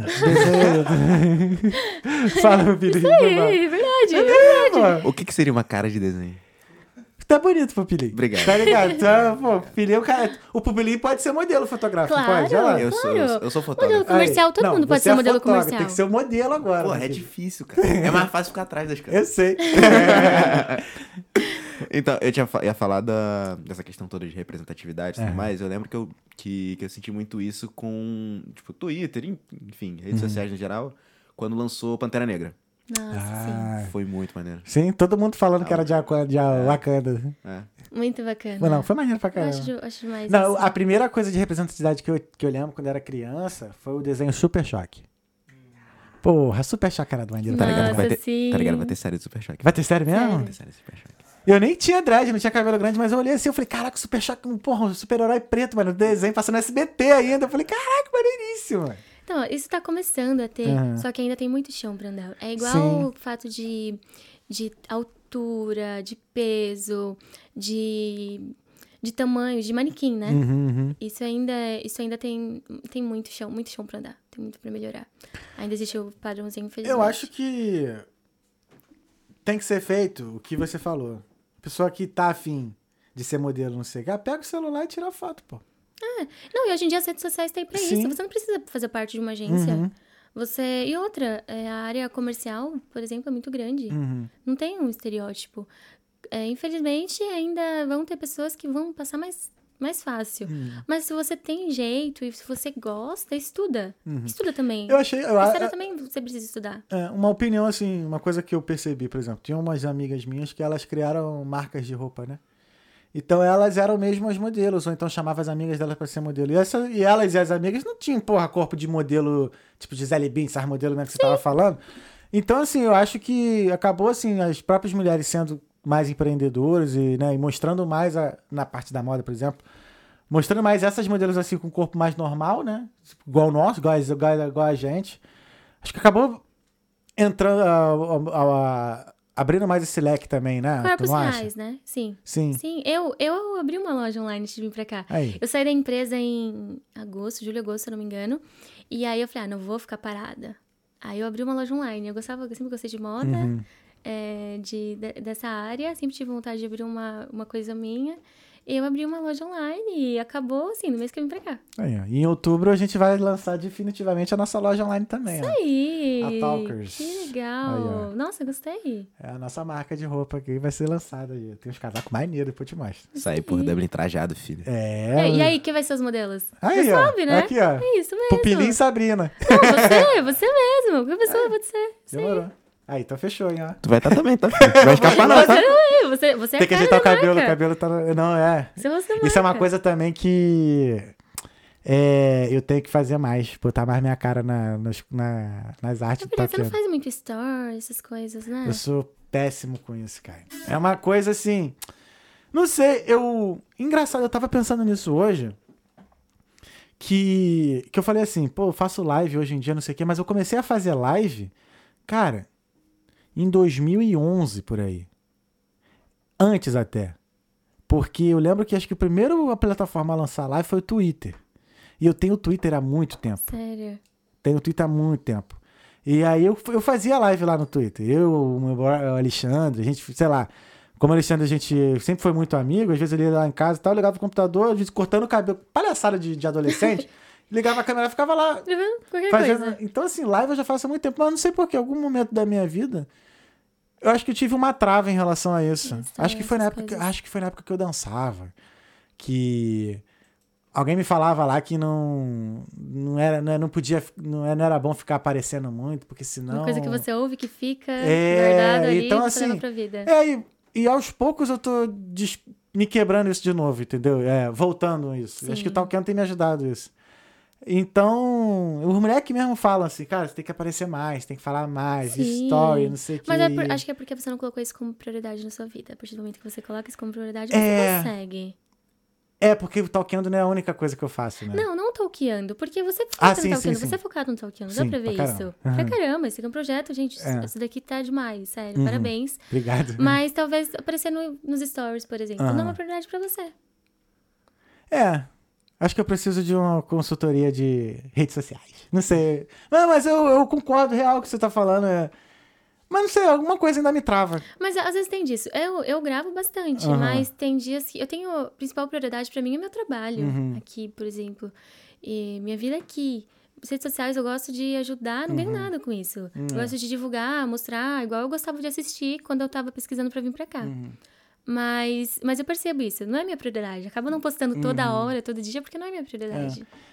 Se eu tivesse alguém assim que me indicasse, claro, tu vai fazer isso aqui, tu faz isso aqui, acho que eu faria. Acho que fica chato, não? Não, mas eu faria do meu jeito. É só falar assim, hoje é bom você fazer um story que fala de alguma coisa assim, assado. Eu falei eu tenho que fazer isso, então eu tenho que fazer um story assado. Agora, eu chegar... eu vou fazer... Não dá, eu não sou da... Não consigo ainda. Ainda, né? Não sei. Mas é porque... Mas eu vou precisar mesmo. Fiquei como desafio, ó. Não, fica mesmo. É porque eu vou precisar, porque eu vou lançar outros projetos. Dos quais eu vou estar fazendo marketing, eu vou estar tendo que realmente botar minha cara, além de programar. A gente tem que ficar inovando sempre. Sim. É difícil. Por exemplo, eu não sei mexer no TikTok. Eu não consegui me adaptar ao TikTok. Também não. Eu não tenho paciência de ficar assistindo, de ficar editando. Não tenho. Pra mim, o Instagram é igual ao YouTube. Eu me forço a gravar vídeo pro YouTube. Uhum. Eu vi lá, tu tem o quê? 2 ou 3 vídeos, né? Tenho pouquíssimos vídeos. Tem uns 5, 6 vídeos. Pouquíssimos mesmo. Ela falava, vou gravar toda semana. Chega na outra semana, eu não gravei. Porque eu gosto do Instagram. Tem que gostar também. Sim, é. É, de rede social eu mexo mais no Instagram, o TikTok pega a rebarba do Instagram. Você gosta mais disso daqui, você foca aqui. Eu foco mais aqui. Eu gosto disso aqui, cara. Isso aqui, ó. Isso aqui. Sim. Então, eu até brinco com os moleques, cara. Se um dia eu puder chegar e só fazer isso aqui, e o restante tiver gente pra fazer, ótimo. Lindo. É isso aí. Beautiful. Isso vai acontecer. Pensa nisso. Amém. Em nome de Jesus. Vai acontecer. Fé em Deus e nas crianças. Multiplica. Mas é mesmo, porque eu sigo ali do Steve Jobs, mano. Não quer fazer, delega. E, tomara que delegar e tinha que fazer mesmo. É isso mesmo. Falar nisso, pra você que está vendo aí, eu fiz uma pesquisa hoje. Do Brasil, de preferência. Preciso de alguém que faça os cortes do Talkiando, tá? Quem tiver aí a fim de fazer, a gente vai entregar, o pupilinho fica ali escrevendo todos os pontos interessantes pro corte. A gente vai entregar já esses pontos certinho e o arquivo bruto. Só precisa fazer as thumbs e botar os cortes e subir pro YouTube. Que bacana. Quem tiver a fim de fazer esse trampo, me chama no inbox. Vai chover. Porque não é de graça, não vai ser de graça não, óbvio. Porra. Mas me chama no inbox. Gente, oportunidade de porque tem que alimentar o... por exemplo, tem que alimentar o canal de... Tem o canal de corte, mas tá atrasado o episódio do Ortega. Não, e os cortes são bons também pras redes sociais, pra divulgar mais. Só que, eu não dou conta. Bastidor de podcast é coisa pra caramba, cara. É muita coisa. É muita coisa. Por exemplo, hoje, às vezes eu dou uma fugida no meu trabalho, confesso, que nem todo dia o trabalho tá pegado. Então, às vezes tem um tempo. Às vezes dá pra fazer uma coisa diferente. Hoje, por exemplo, eu já tô... Tem 2 episódios atrasados no Spotify. Desculpa. Mas hoje eu não consegui parar. Eu só fui resolver o problema no final do expediente. E aí eu já tinha que sair pra ir pra fisioterapia. E depois já voltei e já tô aqui contigo. Sim. Conversando, né? Então, assim... Não é mole. Não é mole, não. Não é fácil. Mas vai dar tudo certo. Você vai conseguir, aqui, já é um passo, já tá ligando uma função. Sim, já tem um operador de câmera já tem uma equipe muito boa. Eu sou grato. Não é uma reclamação. Sim. Eu sou super grato, pô. De novo, acho que daqui a pouco vai achar que eu sou chato. O Talkiando começou era com um iPhone de câmera. Não tinha estrutura que tem hoje. Não tá demais, tá incrível isso. Eu tenho que ser grato, não adianta. É gratidão. Com o tempo as coisas vão melhorando. Isso aí. E é aquilo, é o processo, sabe? Assim, também se eu crescesse demais, se fosse demais, talvez eu não... Sei lá. Talvez teria até... Não sei.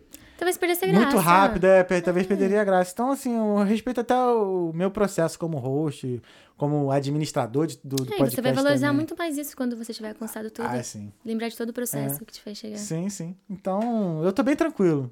Bem tranquilo em relação a isso. Eu só... A minha maior preocupação foi entregar esse material aqui, essa conversa com qualidade. Com qualidade. Qualidade já de som, aí, qualidade de imagem, isso. Qualidade de corte, qualidade do co-host ali, que é o pupilinho hoje ali, ó, conversando. Ainda. Né? Tá arrasando. É, porque, pô, tem que ter um brother ali, né? O maluco também com pensamento maneiro pra poder trocar ideia. Então, tipo assim, são muitas coisas envolvidas. Principalmente na questão das pessoas. Isso é o mais importante ainda, entendeu? Então, pô... Não, já chegou muito obrigado. Longe, já conseguiu muito. Nice, nice. Deixa eu ver se tem mais pergunta aqui, Sá. Que a gente tem o tempo todo aqui, não precisa... Ah, aqui o mercado da moda... Tá, aqui, ó. Josivaldo... Lima. Só mais um. Vó Maria e Vó Davi. E Vô Davi. Todos assistindo. Beijo, vô. Nossa, beijo, a família toda em peso, aí gente. Sim. Beijo pra vocês. É bom que a família assiste, que eu não sei nem qual é o último episódio que meu pai assistiu. Ah, chegou a hora que enjoa. Ah, mas é todo dia, né? Terça, quinta, sábado, 3 por semana.